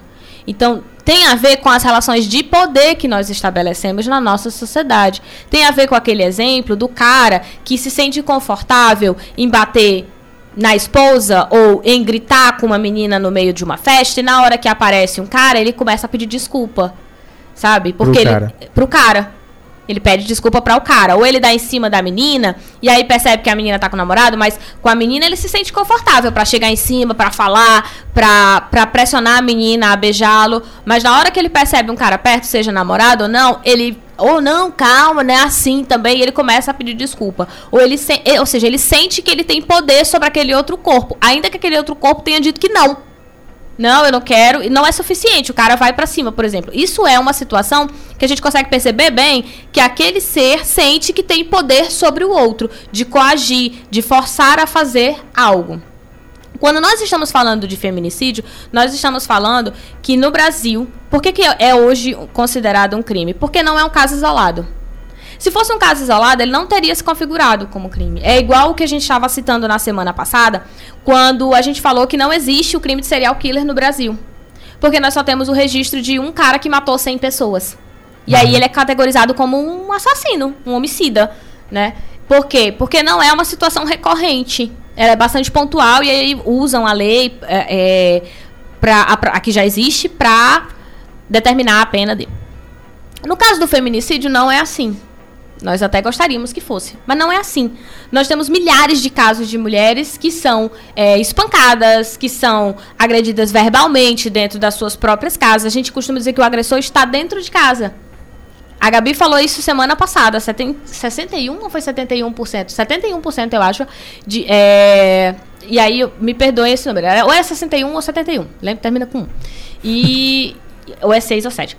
De casos de feminicídio acontecem dentro da própria casa. Então, sendo 61 ou 71, a maior parte dos casos acontece dentro de casa. O agressor está dentro da nossa casa. E aqui na região do Cariri, isso é muito mais forte. Porque as relações ainda não são só as relações de poder entre aqueles que ainda estão casados, mas também entre aqueles que não têm mais relação de casado. Onde o parceiro sente, o ex-parceiro no caso, né? O ex-cônjuge sente que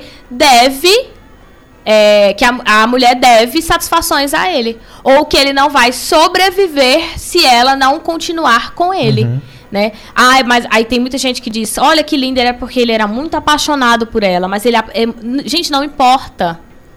O fato de você ser extremamente apaixonado por uma pessoa não justifica você tirar a vida dela, porque você não consegue viver, sabe? É você que não consegue viver. A vida, o sentimento é seu, né? Então, eu não vou aguentar ver fulana com outra pessoa. Não existe isso de você não vai aguentar. É um problema seu, você não vai aguentar. A vida é dela, ela tem que seguir a vida dela, né? Funciona do mesmo jeito para o outro lado, né? Tipo, se a menina quer ficar com o cara e o cara não quer ficar, ela tem que seguir a vida dela. Só que o que a gente percebe é que nos casos onde os caras sentem isso, eles sentem que tem muito mais poder sobre essas mulheres, eles exigem, eles mandam mensagens, eles falam para as famílias, enfim. E aí não acaba só nisso, porque certamente tem algum tio do G1 que está comentando que mulheres também fazem isso, que conhece alguma vizinha e aí vai citar um exemplo, ou sei lá, por mais que ele consiga me dar 15 exemplos que acontecem na vizinhança dele, ainda não é o número nacional, ainda não é o maior número, sabe? A gente tem, até o dia 7 de março, o registro de mais de 200 feminicídios, o maior da história. Tem uma questão política? Tem. Por trás disso? Tem. E aí você vem me dizer, mas não vamos politizar. Gente, a gente precisa politizar tudo. Absolutamente tudo é politizável. E quando a gente fala tudo é politizável, é algo que tem que ser discutido se for uma questão pública, né? Não tem só a ver com partidos. Então, quando você fala... por exemplo, da criação da Lei Maria da Penha, que é muito recente, né? Quando você fala da Maria da Penha, a Maria da Penha veio para reduzir o número de casos. É uma forma de reduzir e que é preciso avaliar, que tem acompanhamento de psicóloga, que tem acompanhamento de assistente social. O feminicídio foi mais uma para amenizar o número. Então, porque só a Lei Maria da Penha não estava funcionando, né? Nós estamos falando de pessoas que sentem que têm poder sobre a outra, sobre a vida da outra, que eu posso tirar, que eu posso bater na pessoa porque a pessoa não fez o que eu queria. Mas foi você que pediu por isso. Mas você sabe o quanto eu tenho ciúme de você, então por que você foi fazer isso? Mas também você pede. Eu chego em casa, aí tu vai falar com fulano, tu sabe que eu não gosto de fulano. Nada disso é justificativa para uma agressão. Seja ela física, seja um caso de feminicídio, né, onde termina em situação fatal. E eu tô falando de 200 casos que foram de feminicídio, porque ainda tem os irregistrados, exatamente. A gente tá falando do registro, de quem chegou a conseguir registrar, né, no caso a família. Registrar a morte. E aí, falando desse registro, eu não tenho dos números estatísticos detalhados, porque eu, de novo, improviso, eu não sabia que esse era o tema. Mas provavelmente você tem essa informação também. Já tendo a diferença de feminicídio e homicídio de mulheres, estatisticamente, o número de homicídio de mulheres diminuiu no Brasil, mas o de feminicídio aumentou. Então... Porque, na verdade, você mudou a classificação. Exato. Né? Não é porque menos mulheres estão morrendo, é que a configuração, a situação da morte. Essa é a questão. E isso é a prova da necessidade. Exato. E importante a gente entender que quando a gente faz análise de dados, não adianta você pegar um dado e tentar interpretar toda uma situação, como certas pessoas andam fazendo por aí no governo. O que a gente tem que pegar é analisar toda a situação. Então, você diz, mas olha só, eu tenho aqui um dado que diz que, sei lá, menos mulheres morrem do que homem. Mas, pra mim, esse dado não vai fazer a menor diferença, porque eu não estou falando disso. Então, chegar o tio do G1 e dizer assim, olha, mas homens morrem mais do que mulheres. Sim, mas em que circunstâncias? E políticas para essas circunstâncias precisam ser pensadas também. Mas isso não elimina o fato de pensarmos. Não é uma guerra. Ninguém ganha. Exato. Não vai ganhar pontos no curtindo de uma viagem quem morrer mais. É uma questão de o que a gente faz para evitar essas mortes e para impedir as mortes. É uma questão de entendimento. E aí, eu acho triste o fato da gente ter tido uma lei e ter precisado de outra. Na verdade, a gente precisou de mais agora, porque tem a de importunação também. Então... A gente tinha uma lei que não... Ok, que serviu bastante, mas ainda assim, nós não tivemos a decência de se adequar à lei. É tipo a dirigir embriagado. Nós precisamos de uma lei e ainda assim nós não aprendemos por que aquilo é errado. É cultural. Pronto. Eu acho que esse exemplo que tu deu funciona para quem não tem tanto contato com as leituras sobre feminicídio, ou quem de repente está ouvindo só agora o que a gente está falando, por exemplo. Esse exemplo que o João deu de comparar, por exemplo... Temos uma lei que diz que a gente não pode beber e dirigir, mesmo assim as pessoas fazem e debocham, é porque é uma questão que não se muda somente com a lei. A lei, ela serve para dar uma reduzida, ou para dar uma orientada nos comportamentos dos indivíduos, para diminuir a quantidade de pessoas que já fazem isso, né, ou que faziam isso, e começar a naturalizar a ideia de que não podemos combinar bebida e álcool. Ou seja, é desconstruir essa ideia. Mas só a lei, ela não funciona sozinha. Então, é necessário que sejam feitas outras campanhas em diversos ambientes, na novela, nos filmes, no dia a dia, no carnaval, no futebol, nos seus grupos de WhatsApp. É preciso ser feita essa desconstrução no pensamento de todas as pessoas. E aí, para isso, é preciso incentivar o diálogo sobre o assunto. É preciso falar sobre o assunto. Então, é preciso, por exemplo, no caso da bebida, é preciso demonstrar os casos, os números, os dados, a situação das famílias que se envolvem em casos como esse. No caso do feminicídio, é a mesma coisa. É demonstrar os casos de mulheres que estão sofrendo esse tipo de agressão, nesse caso, que estão morrendo. Né, no feminicídio aqui estão morrendo, falar sobre essas mulheres, acessar essas informações e entender como elas funcionam para que a gente possa começar a dialogar. E hoje eu postei uma... Na verdade, eu compartilhei no Instagram do Isso Não Cai na Prova de uma menina chamada Julie Oliveira. E ela estava descrevendo uma situação onde um cara, um motorista, não foi uma situação de feminicídio, né? Ninguém morreu. E também o cara não tinha relação doméstica, ou seja, não se configuraria como, por exemplo, o da Maria da Penha. Mas era uma situação de relação de poder, que era o que eu estava tentando dar o exemplo de relação de força, de sentir que você tem força sobre o outro. O cara era um motorista desses táxis alternativos que a gente tem, para não fazer propaganda de ninguém. E aí... Parece que a mãe tinha duas mulheres no carro. E a mãe de uma, você viu? A mãe de uma estava passando mal e ele quis parar e pedir para elas fecharem a corrida para descerem do carro para não sujar o carro dele. E aí, como elas não quiseram, porque estava num lugar esquisito, não tinha o celular para pedir outro táxi e tal. Estavam pagando. Elas não quiseram descer. E aí ele começou a espancar as duas. Isso é o relato da menina que chegou depois, não das duas mulheres. A menina que estava passando no carro, essa Julie, estava passando no carro, pede para parar o carro, desce para socorrer a senhora, porque na hora ela só vê a senhora que está passando mal, que está caída no chão. Ela carrega a senhora, leva até próximo ao carro, onde tem dois caras com ela, e depois ela corre de volta, porque ela vê o cara do táxi andando com mais alguém batendo dentro do carro na menina. E aí ela corre para lá, porque ele para o carro, ela consegue alcançar, né? Deixar bem claro que ela não ficou correndo atrás do carro. E aí ela tira a menina e ainda imobiliza o cara. Aí tem a filmagem dela imobilizando o cara, passando o cadastro na mão dele, pedindo pra ele colocar as mãos pra trás, né, porque pra não ter que ficar batendo nele, só imobilizar até a polícia chegar. E pede pra que chamem a polícia, porque nem a polícia chamaram. Ela disse que tinha 15 caras olhando.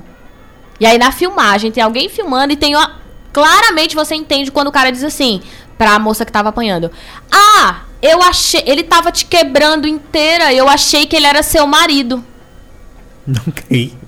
E nos relatos dela, no texto que ela fala isso, ela diz que ele nem usava as mãos. Ele tava só chutando a cara dela.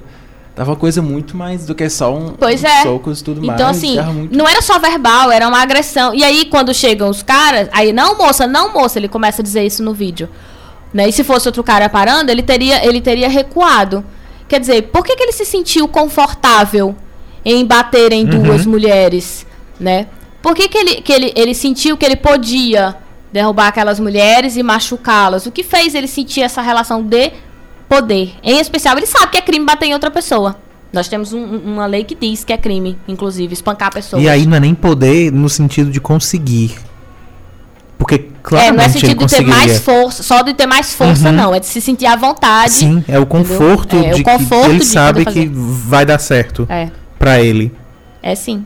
É nesse sentido. E aí, todo mundo que veio comentar comigo lá no Isso Não Cai na Prova, pelo bate-papo, disse assim: "Lívia, ele diz isso E eu, sim, porque é mais comum do que a gente imagina. Essa história de que não se mete a colher. Por que a gente fala que tem que meter a colher? A gente está falando especificamente porque a gente está dizendo, não necessariamente que você tem que fazer como essa moça, que ela foi lá e na adrenalina ela fez isso e que bom que ela não se machucou.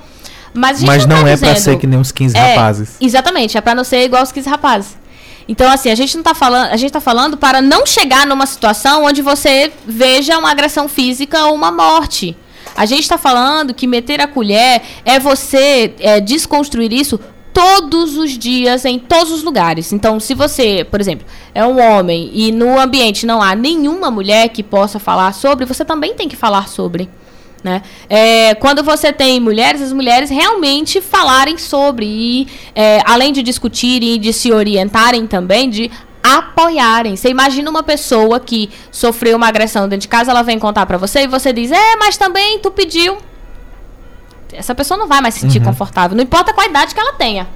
Se você chega numa pessoa e ela te conta algo que ela se sente confortável pra contar, se você já chegou em alguém que você se sentia confortável pra contar algo muito íntimo e quando você contou, a pessoa olhou pra você e simplesmente disse que era frescura ou disse que você podia ter feito diferente. Especialmente porque, pelo menos nós, nessas situações, a gente não tá tratando de nenhum tema confortável. Então, se chegou ao ponto dessa pessoa acreditar em você pra falar algo... Que às vezes a pessoa nem tem confiança se ela tá certo ou errado, porque ela ainda tá esperando, na verdade, o julgamento dos outros. Quando alguém diz pra ela que ela não tem apoio, como é que ela vai denunciar? A denúncia ela é importante, às vezes você vai ter uma situação de denúncia que não vai à frente, mas só a denúncia, o registro da denúncia ele é importante porque ele orienta as políticas. Porque é a partir da denúncia que a gente sabe quantas pessoas, ou a gente tem uma noção, tem um respaldo para dizer, olha, aqui tem desse tanto de registro de denúncia, tem desse tanto de registro de casos para investigar até por que tem tantas denúncias. Vamos supor que seja, mas é porque tem mulher que se aproveita da lei, porque tem um tiro do G1 que faz isso, que há anos eu escuto essa história. Vamos supor que fosse isso. Vai ser investigado, né? Mas é preciso o registro. É preciso a gente incentivar, compreender qual é a hora de você procurar, de fato, ajuda. E se for o caso, procurar a ajuda da lei, né? Essa questão de abuso da lei são exceções. São exceções. Não tem como você pegar uma exceção de uma pessoa que abusou da lei e dizer que todo mundo faz isso. Até porque também não pode fazer isso. Eu não posso chegar na polícia e ficar inventando uma coisa. Né? Eu não sei se você sabe, mas isso não é permitido. Isso é um crime também. Pois você não pode inventar uma coisa para a polícia. Então já é uma situação de vulnerabilidade gigantesca, onde as pessoas vão duvidar se foi verdade ou não, ou se poderia ter evitado ou não. E até o ponto dela chegar lá para denunciar, porque muitas vezes elas não querem necessariamente que elas... que o marido seja preso, assim. Por quê? Porque elas compreendem que se ele é tão maravilhoso, é só porque ele bateu. Mas ele é maravilhoso. Mas ele me bateu uma vez. Então, a compreensão de que, não, ele é um homem ótimo. Até porque ela vai ouvir de várias outras pessoas, não, mas ele é um homem maravilhoso, ele sempre te ajudou. Então, como a gente falou semana passada, tu tem que dar graças a Deus porque ele nem te bate. Que são casos que a gente escuta. Talvez você nunca tenha escutado na sua vida. Mas há mulheres que escutam isso, né? Mas ele não te bate, se ele te bate... Aí, ele é ótimo, mulher. Não te batendo, trazendo comida pra tua casa, quer dizer, tem que aceitar o pelo menos, que a gente tava falando semana passada, né? E não tem que aceitar esse pelo menos, né? Os homens não devem ser educados a ser um pelo menos.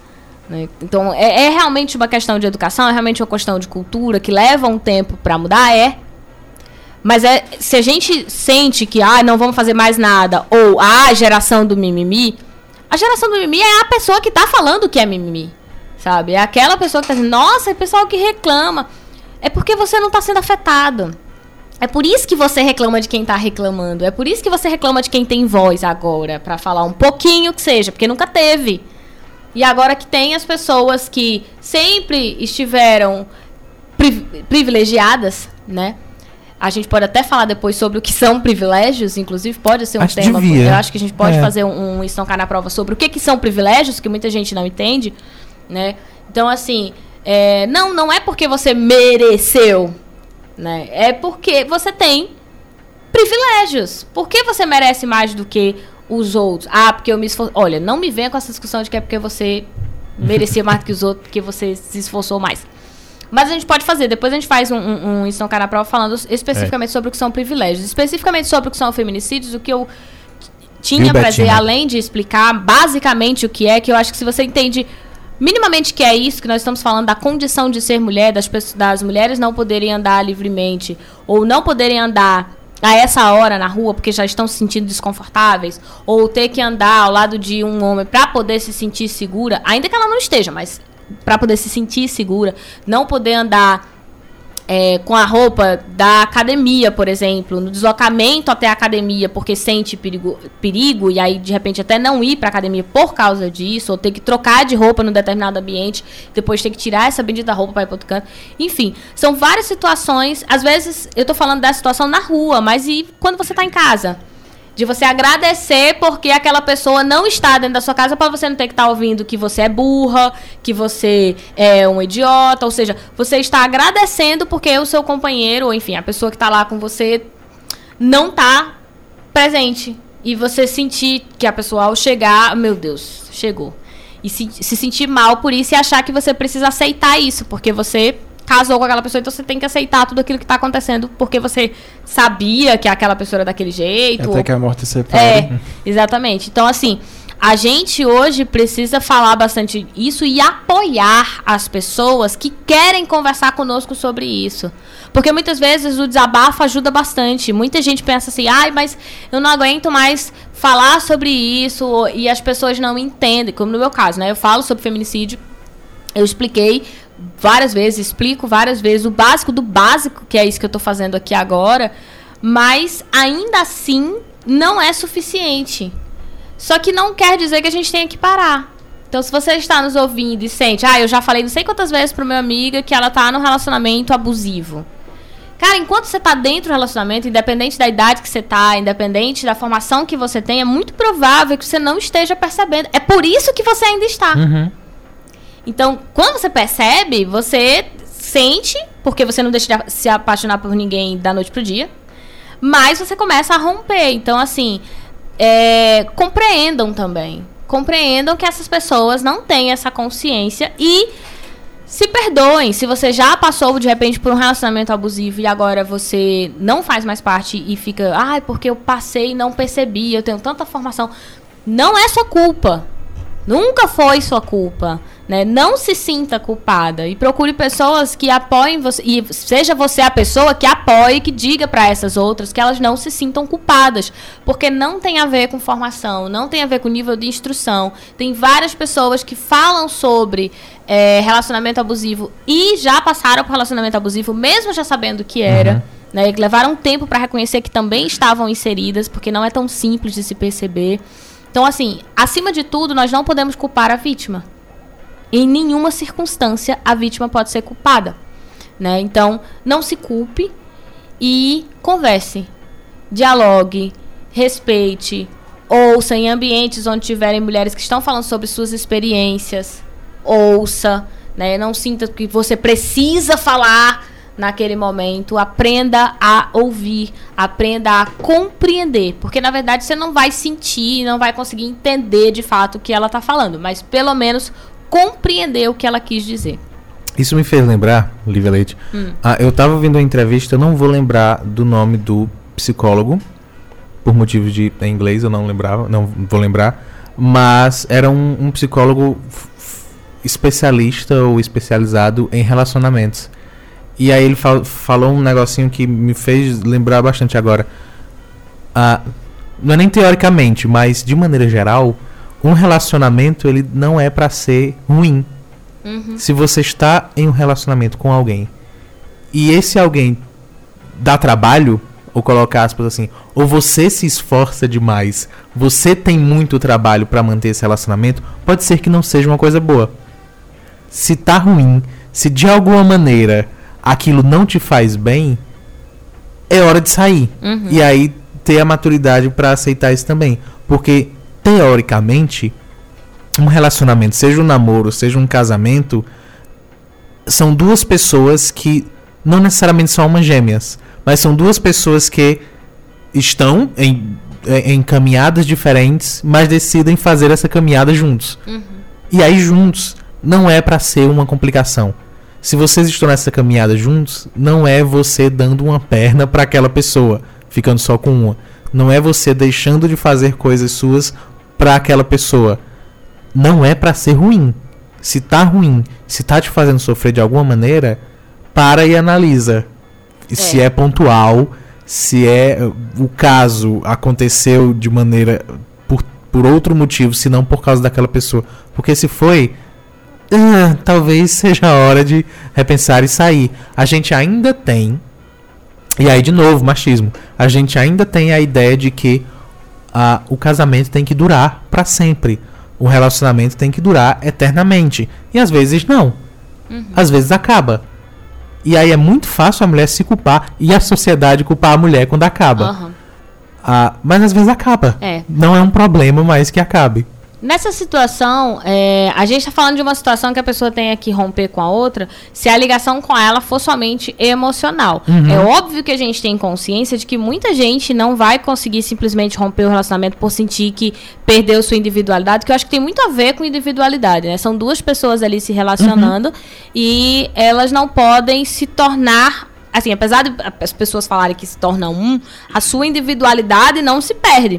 Né? Então, não deveria se perder. Então, quando você deixa de ser você e começa a perceber que você está fazendo tudo porque o outro gostava, ou porque é melhor para o outro, você deixou... Então, não se orgulhe por isso. Não é positivo. Não que a gente não tenha que dizer que você tem que agradar o outro. Não é isso. É você deixar a sua individualidade, a sua identidade. Óbvio, a gente sabe que a questão é bem mais complexa do que isso. Sim. Tem questões financeiras envolvidas, tem filhos envolvidos, tem a falta de apoio da família, que muitas vezes a família já julga essa mulher e, portanto, dificulta bastante a decisão da separação. Mas é importante que todos nós tenhamos compreensão da complexidade do assunto, para também a gente ser um pouco mais condescendente, não é condescendente, mas que a gente consiga entender melhor o que passa por com uma mulher a ponto de chegar num feminicídio, né? Ou ao ponto dela simplesmente se separar da pessoa, ainda que você ache que aquela pessoa era maravilhosa. Porque às vezes ela poderia ser uma pessoa super maravilhosa, mas para o relacionamento ela não era. Pode ser que ele seja um ótimo pai, pode ser que ele seja um ótimo profissional, mas para o relacionamento não era. E aí tem muita gente que diz, mas você terminou com ele, ele era um cara tão bom, casa com ele na bola. De novo, é também uma pessoa. Provavelmente ele tem pontos positivos. Provavelmente ele tem qualidades. Senão nunca nem tinha começado. Exato. Se você não tivesse enxergado algo de positivo naquela outra pessoa. Mas isso não te obriga a ficar toda com a pessoa. Bom, a Ana Lua colocou aqui PQP, que pessoa maravilhosa. E aí colocou maravilhoso com X, então... Tasha tá falando de todo mundo. Obrigado. Talvez, porque todos nós somos. E uma coisa que eu acho engraçada nisso que vocês falaram é porque, nisso metem a colher. Pois é. Mas é que a ideia de não meter a colher, casada não vamos colocar, tem que meter a colher sim. Agora, nessa situação, não. Sim. Na separação, você mete a colher apoiando a pessoa, né? Dizendo, e por que foi? E tá certo, tá precisando de alguma coisa. E não, mas eu acho que tu tinha que voltar. Volta tu, criatura, né? Tá reclamando? Volta lá você, ao invés da outra pessoa. Não quer apoiar? Sai de perto. Né? Porque, pelo amor de Deus, vai ficar só atrapalhando. Tinha mais coisas, não. Os dois querem comentar. Quer falar, Wesley, ainda? Não que eu lembre de alguma coisa. Porque eu tenho coisas pra falar. Eu provavelmente vou lembrar depois que ele falar, mas vai. Quando tu falou do tio do G1, que é o nosso personagem pra sempre por aqui, o que foi que aconteceu, menina? Nada, passando o WhatsApp. Que apareceu, que é a pessoa que faz mimimi e tudo, me fez lembrar de algo que aconteceu comigo 3 vezes essa semana. E aí, de novo, eu interpreto sinais. Então, provavelmente, é a vida dizendo, fala lá. Vê o que é que... Vê qual é a resposta, qual é a reação. E aí, então, a gente tem algum tempo. Por 3 vezes nessa semana, alguém de mais idade do que eu, que não é raro, porque eu sou bastante jovem, alguém de mais idade do que eu veio e disse, de maneira geral, caramba, no meu tempo era muito mais simples. No meu tempo, o mundo era muito mais fácil. E aí eu queria só a opinião de vocês, porque na minha cabeça, eu acho... Ok, eu entendo... Geralmente, eu entendo abstrato, ok? Eu não sei essa palavra. Subjetivamente, o que a pessoa está querendo dizer. Mas na minha cabeça, Isso é ignorância. Eu não sei se para na de vocês da mesma maneira, mas a simplicidade do passado, na minha cabeça, é ignorância. Seja o que for. Por exemplo, porque tem vários motivos para isso. Vamos supor que a pessoa esteja falando de violência. Ok, eu acho que o mundo está mais violento, mas também nós temos mais acesso à informação de violências no mundo inteiro. Então, é um ponto a se considerar. Vamos supor que a pessoa esteja falando de minorias. E aí, como tratar as minorias? O respeitar, o ter o cuidado com o que se fala, ter uma diferença com o que se pensa. Pode ser que não seja mais tão simples. Ok, mas de novo, eu também acho que isso era ignorância. Porque a gente agora tem acesso a essas informações e essas pessoas não se escondem mais. Então eu parei um bom tempo para pensar nesses tios do G1 que pararam pela minha vida essa semana. E eu pensei, caramba, essa simplicidade era ignorância, era cegueira. Não é que o mundo era simples, é porque a gente não enxergava a complexidade dele. E aí eu queria a opinião de vocês, eu só joguei isso no universo. Olha, assim, tudo que você fala de sociedade, quando você diz assim, de maneira simples, é ignorância. Ainda que você... É, porque se você disser assim, o problema da sociedade é isso, você está sendo ignorante, porque não é possível você pensar uma solução para a sociedade, assim, um único ponto e pronto, porque ela é complexa demais para responder. Porém, algumas pessoas vão usar o termo "no meu tempo" apenas por hábito. Eu não sei se... Assim, claro que a partir do momento que você toma consciência de que essa expressão "no meu tempo", ela denota que você está falando de uma bolha e não especificamente de todo o seu tempo. Quando você tem consciência disso, você começa a parar de falar "no meu tempo". Então, por exemplo, toda vez que eu, por hábito, começo a usar o termo "não meu tempo", ou "naquele tempo era assim", ou "na minha época não era desse jeito", eu sempre tenho ressalvas, assim, eu mesma com a minha fala, porque eu tenho medo de estar falando de uma bolha. E me faz pensar que estou falando de uma bolha. Mas se a pessoa fala e ela não tem essa consciência, de fato, é porque é ignorância no sentido de falta de conhecimento sobre a bolha que vive. Né? No meu tempo era assim, mas o seu tempo, seja ele qual for o tempo, eu falo bastante isso no Isso Não Cai na Prova, seja ele qual for o seu tempo, ou o tempo que você está falando de uma bolha. Você está falando de um pequeno grupo e você não está levando em consideração as diferenças de sociedade que você estabeleceu aí. A do presente e a do seu momento. Então você diz, que seja numa escola, suponhamos, na mesma escola. No meu tempo a escola era assim. Sim, no seu tempo, dentro da sua realidade. Pode até ser verdade o que você está falando. Não necessariamente o que você está falando é uma mentira. Pode ser real, mas... não quer dizer que no seu tempo da escola era menor. Por exemplo, no meu tempo de escola não tinha isso. A não ser que seja um espaço, sei lá, estrutural, não tinha uma rampa na minha escola, sabe? Aí sim, mas se você está falando de que relações sociais, você não consegue dar conta de todas as relações que aconteciam dentro daquela escola no seu tempo. Então, obviamente, você está falando da sua bolha. Eu não sei se você precisaria explicar toda vez que você falar "no meu tempo" e explicar que você está falando de uma bolha. Mas é preciso ter essa consciência, que quando você fala do seu tempo, você não pode estar falando de todo mundo da época. Porque você não dá conta de fazer essa análise. Primeiro, porque você não é um sociólogo. Né? E segundo, mesmo você sendo sociólogo, você não necessariamente fez esse estudo. Então, você não está falando de dados, você não está falando de ciência, você está falando de uma bolha, de uma realidade, de uma experiência. É um conhecimento empírico, né, do teu cotidiano. Era isso. Quer falar? Eu acho que, a gente, conforme o tempo passa, a gente evolui. Tudo evolui ao nosso redor. Para bom, para ruim, mas evolui, muda. E quem a gente já era... Já ia te corrigir, mas na sociedade a gente não usa "evoluir", mas vai, tô brincando. Mas... muda. Quem a gente não... era no nosso tempo, e vejam as aspas, não é que a gente é hoje. É que a percepção. Coisas que a gente assiste, um filme dos anos 2010, que Rafa, é 10 anos que passou 2010. Meu Deus, ele tinha que escolher 2010. Incrível. Meu Deus, tu podia ter ido dos anos 90. Hoje, né? A gente vê erros que a gente não via antes.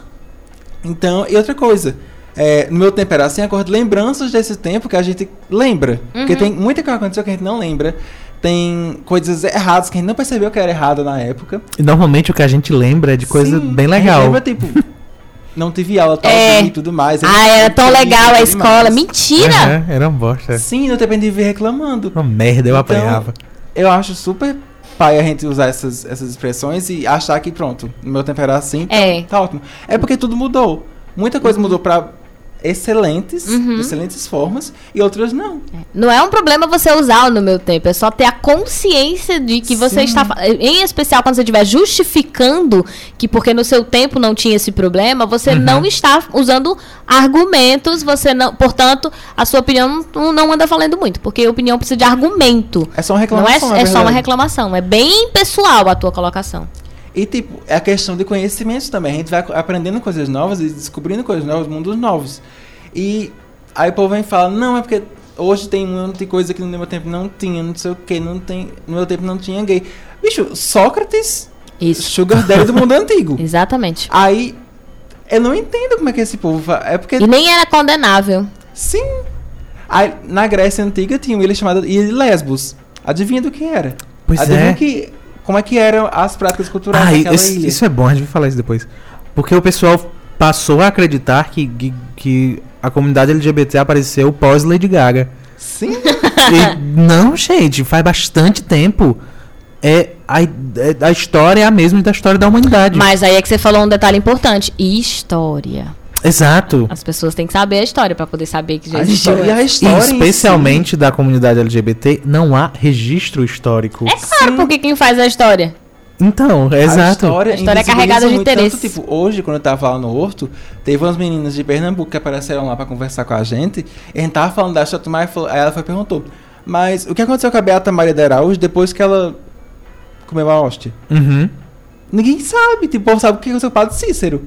Uhum. Sabe tudo sobre o padre Cícero, mas e as beatas? E sabem, mas o que eu preciso fazer é ressalva pro pessoal de ciências sociais pesquisa isso. O pessoal das ciências sociais, sabe? Porque faz pesquisa sobre. Uhum. Mas, ou seja, é o mundo acadêmico, tá fechado no mundo acadêmico. Porque a população não sabe o que acontece, né? O que se ouve falar no cotidiano sobre esses processos? Tipo, ela esteve lá, mas qual foi o papel dela?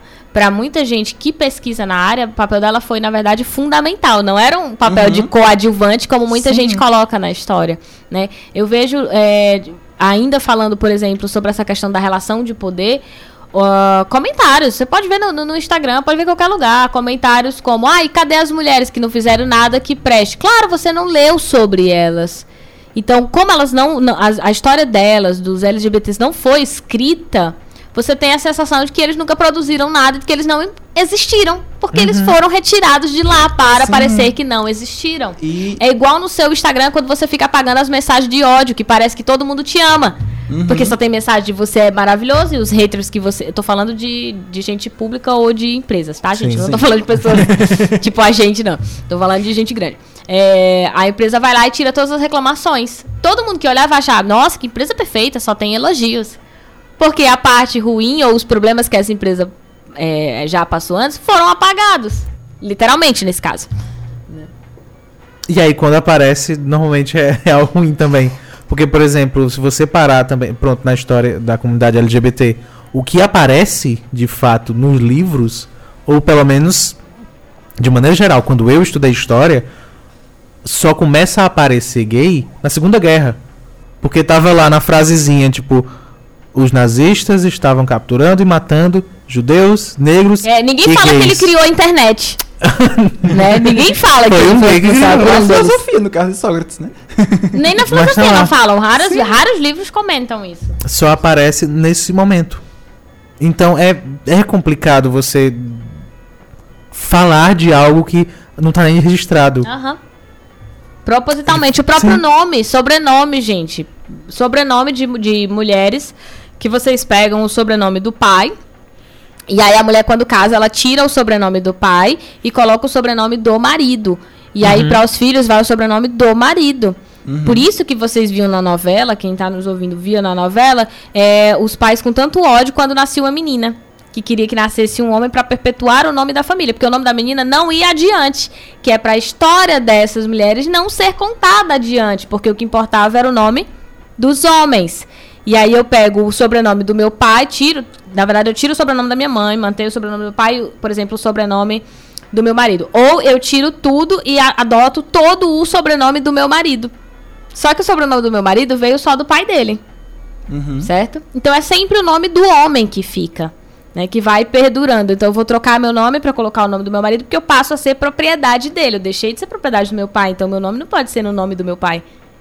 Eu tenho que ser agora no nome do meu marido, que é para identificarem de quem eu sou.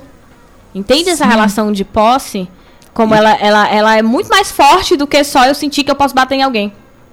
Ela tá no cotidiano, ela tá numa prática como essa, ela tá numa prática de que a mulher só pode sair de casa, por exemplo, se acompanhada de um irmão ou de um parente que seja de confiança da família. Porque ela não pode perder a honra, e a honra dela é o quê? Sexo, é a virgindade. Né? Ela não pode... Então, a sexualidade das mulheres também foi bastante reprimida, né? De que não se pode falar sobre isso e que mulher não pode ter desejos, porque não é bem visto na nossa sociedade. Até hoje...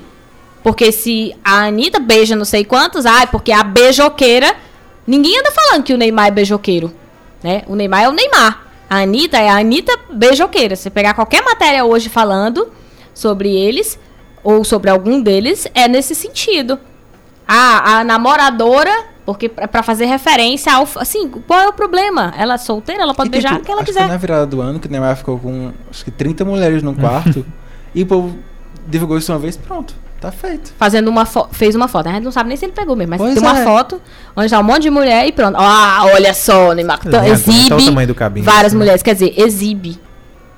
Posta uma foto com várias mulheres. Quer dizer, mulher o quê? Vitrine. Então, não é muito distante da nossa realidade, do que a gente vive hoje, né? Ainda não é tão descarado, no sentido de que não é falado dessa forma, tipo, a mulher não pode sair de casa pra estudar, mas na verdade é, porque se você pegar no Instagram, hoje em dia no Instagram tem, hoje mesmo minha irmã tava conversando comigo sobre isso, os caras dizendo, vai lá lavar uma louça, ou traz o meu sanduíche, então ainda é descarado, as pessoas ainda acham que as mulheres devem servir, né, que as mulheres, a elas cabe somente o espaço dentro de casa. Tanto que em discussões a primeira coisa que vão recorrer é ficar dizendo que elas têm que voltar para a louça, que elas têm que voltar para o fogão, que elas têm que preparar o sanduíche deles, porque não sabem do que estão falando, ou atacam diretamente a sexualidade, que é algo que a gente não pode falar muito. A nossa sociedade não aceita falar muito, então acham que falar sobre... Quer dizer, acham que dizer que somos lésbicas é uma forma de atacar a nós, porque nos enfraquece, né? Falar que alguém é gay é uma ofensa, porque nos enfraquece, né? Porque o que é forte é o homem. É o homem que se relaciona com mulher. E é o homem que manda na mulher. Porque a mulher que manda o cara ir pra casa comprar uma feira é porque o cara é fraco. Ah, porque tua mulher manda em tu. Tem até nome pra isso, né? Tem uns termos lá, tipo panda, não sei o que, mas lá que é porque é o pau mandado, né? Qual é o problema da mulher dizer pra ele que ele tem que passar na feira pra comprar alguma coisa? Ou dela dividir as tarefas com ele? Ou dele, ao estar desempregado, cuidar das tarefas da casa? Se ele tem que cuidar, afinal de contas ele mora lá. Ou quando louvam ele por fazer a obrigação dele. Sim. E por cuidar dos filhos. Sim, que eu já ouvi muito. E, nossa, quantos biscoitos a gente dá pra cara que tá com o filho no colo, aí o pessoal tira. Na foto. É. Aí pega, leva pra mãe, ou na foto no Instagram de final de semana, que é pai de Instagram, né? De final de semana posta foto com o filho toda a vida, aí todo mundo, nossa, olha que pai legal. Ele não é só um pai, gente. Ele é um pai que ele deveria ser, na verdade. Talvez nem seja um pai que ele deveria ser, pode ser que ele seja só um pai. Concordando contigo, são atitudes altamente descaradas. Por todos nós. É descarado. Mas é também naturalizado. Exatamente. A gente não reflete. Exato, a gente não reflete sobre elas. Observe, pega aí os Instagram, pega o estilo do G1 pra você ver como é frequente, sabe? Então, tipo, no meu tempo não tinha isso. Realmente não tinha. Só que isso não é coisa que a gente vai lembrar com saudosismo. É com revolta porque foram pessoas que foram importantes e foram tiradas da história. Então não tinha porque tiraram, mas era pra ter. E isso é muito paia. É que a gente fica sem voz mesmo. Sabe o que é muito paia também? O programa Noite Adentro chegando ao fim. Deixa eu registrar as pessoas aqui. A Gabi acabou de chegar, botando um olhinho em coração, a Vanderleia. Minha irmã. que botou os olhinhos no coração, Rafael Costa, Fernando, Salviano, Sheila. Vale, tá, hoje tá bastante movimentado, tô gostando. E agora obrigado, acho Tarrafas. Que é Cici, eu não sei. Obrigada, obrigado, Tampas. Obrigada, povo de Tarrafas. Obrigado, Tampas. Tampas incríveis. Mas é isso, a gente tem que ir pro finalzinho. Falta 5 minutos pra acabar o programa. Antes, só pra quem já está acostumado com o formato Noite Adentro, este é o horário que a gente ia dar dicas de maneira geral. Vamos, não, o Wesley vai daqui a pouco, porque nós obrigamos o convidado a continuar com isso. Mas nós não, mas nós vamos falar do que nós fizemos durante a semana. O que foi, Lívia Leite, que nós fizemos? Ó, a Gabi tá mandando beijo aqui, viu, João? Beijo, Gabi. Durante a semana, você que nos acompanha pelo Instagram provavelmente foi notificado, não tenho certeza, porque o Instagram não notifica todo mundo. De que ontem eu e o João entramos ao vivo, né, pelo Instagram, na live compartilhada. Parece que faz tanto tempo. Vou ser sincero. O João entrou pelo perfil do Noite Adentro, eu entrei pelo do Isso Não Cai na Prova pra compartilhar com ele. E aí nós conversamos sobre as notícias da semana. Na verdade, a gente conversou sobre 3 notícias, porque foi meia hora de live. E a gente tá divulgando pra vocês, pra que vocês também acompanhem o Instagram, porque a gente vai fazer isso toda quarta-feira, a partir de 14h30. Né? A gente vai, a partir dessas 14h30 até umas 3h, a gente vai comentar coisas que nós lemos, sejam matérias que a gente tenha visto no Twitter, sejam matérias que o conteúdo que a gente tenha consumido no YouTube, enfim, algo que esteja acontecendo no nosso cotidiano. E também é muito improviso, no sentido de que eu não sei quais são as notícias que o João vai trazer pra mim. Às vezes ele vai trazer uma notícia que eu sei, e aí a gente debate, que foi o que aconteceu lá, que foi bem legal.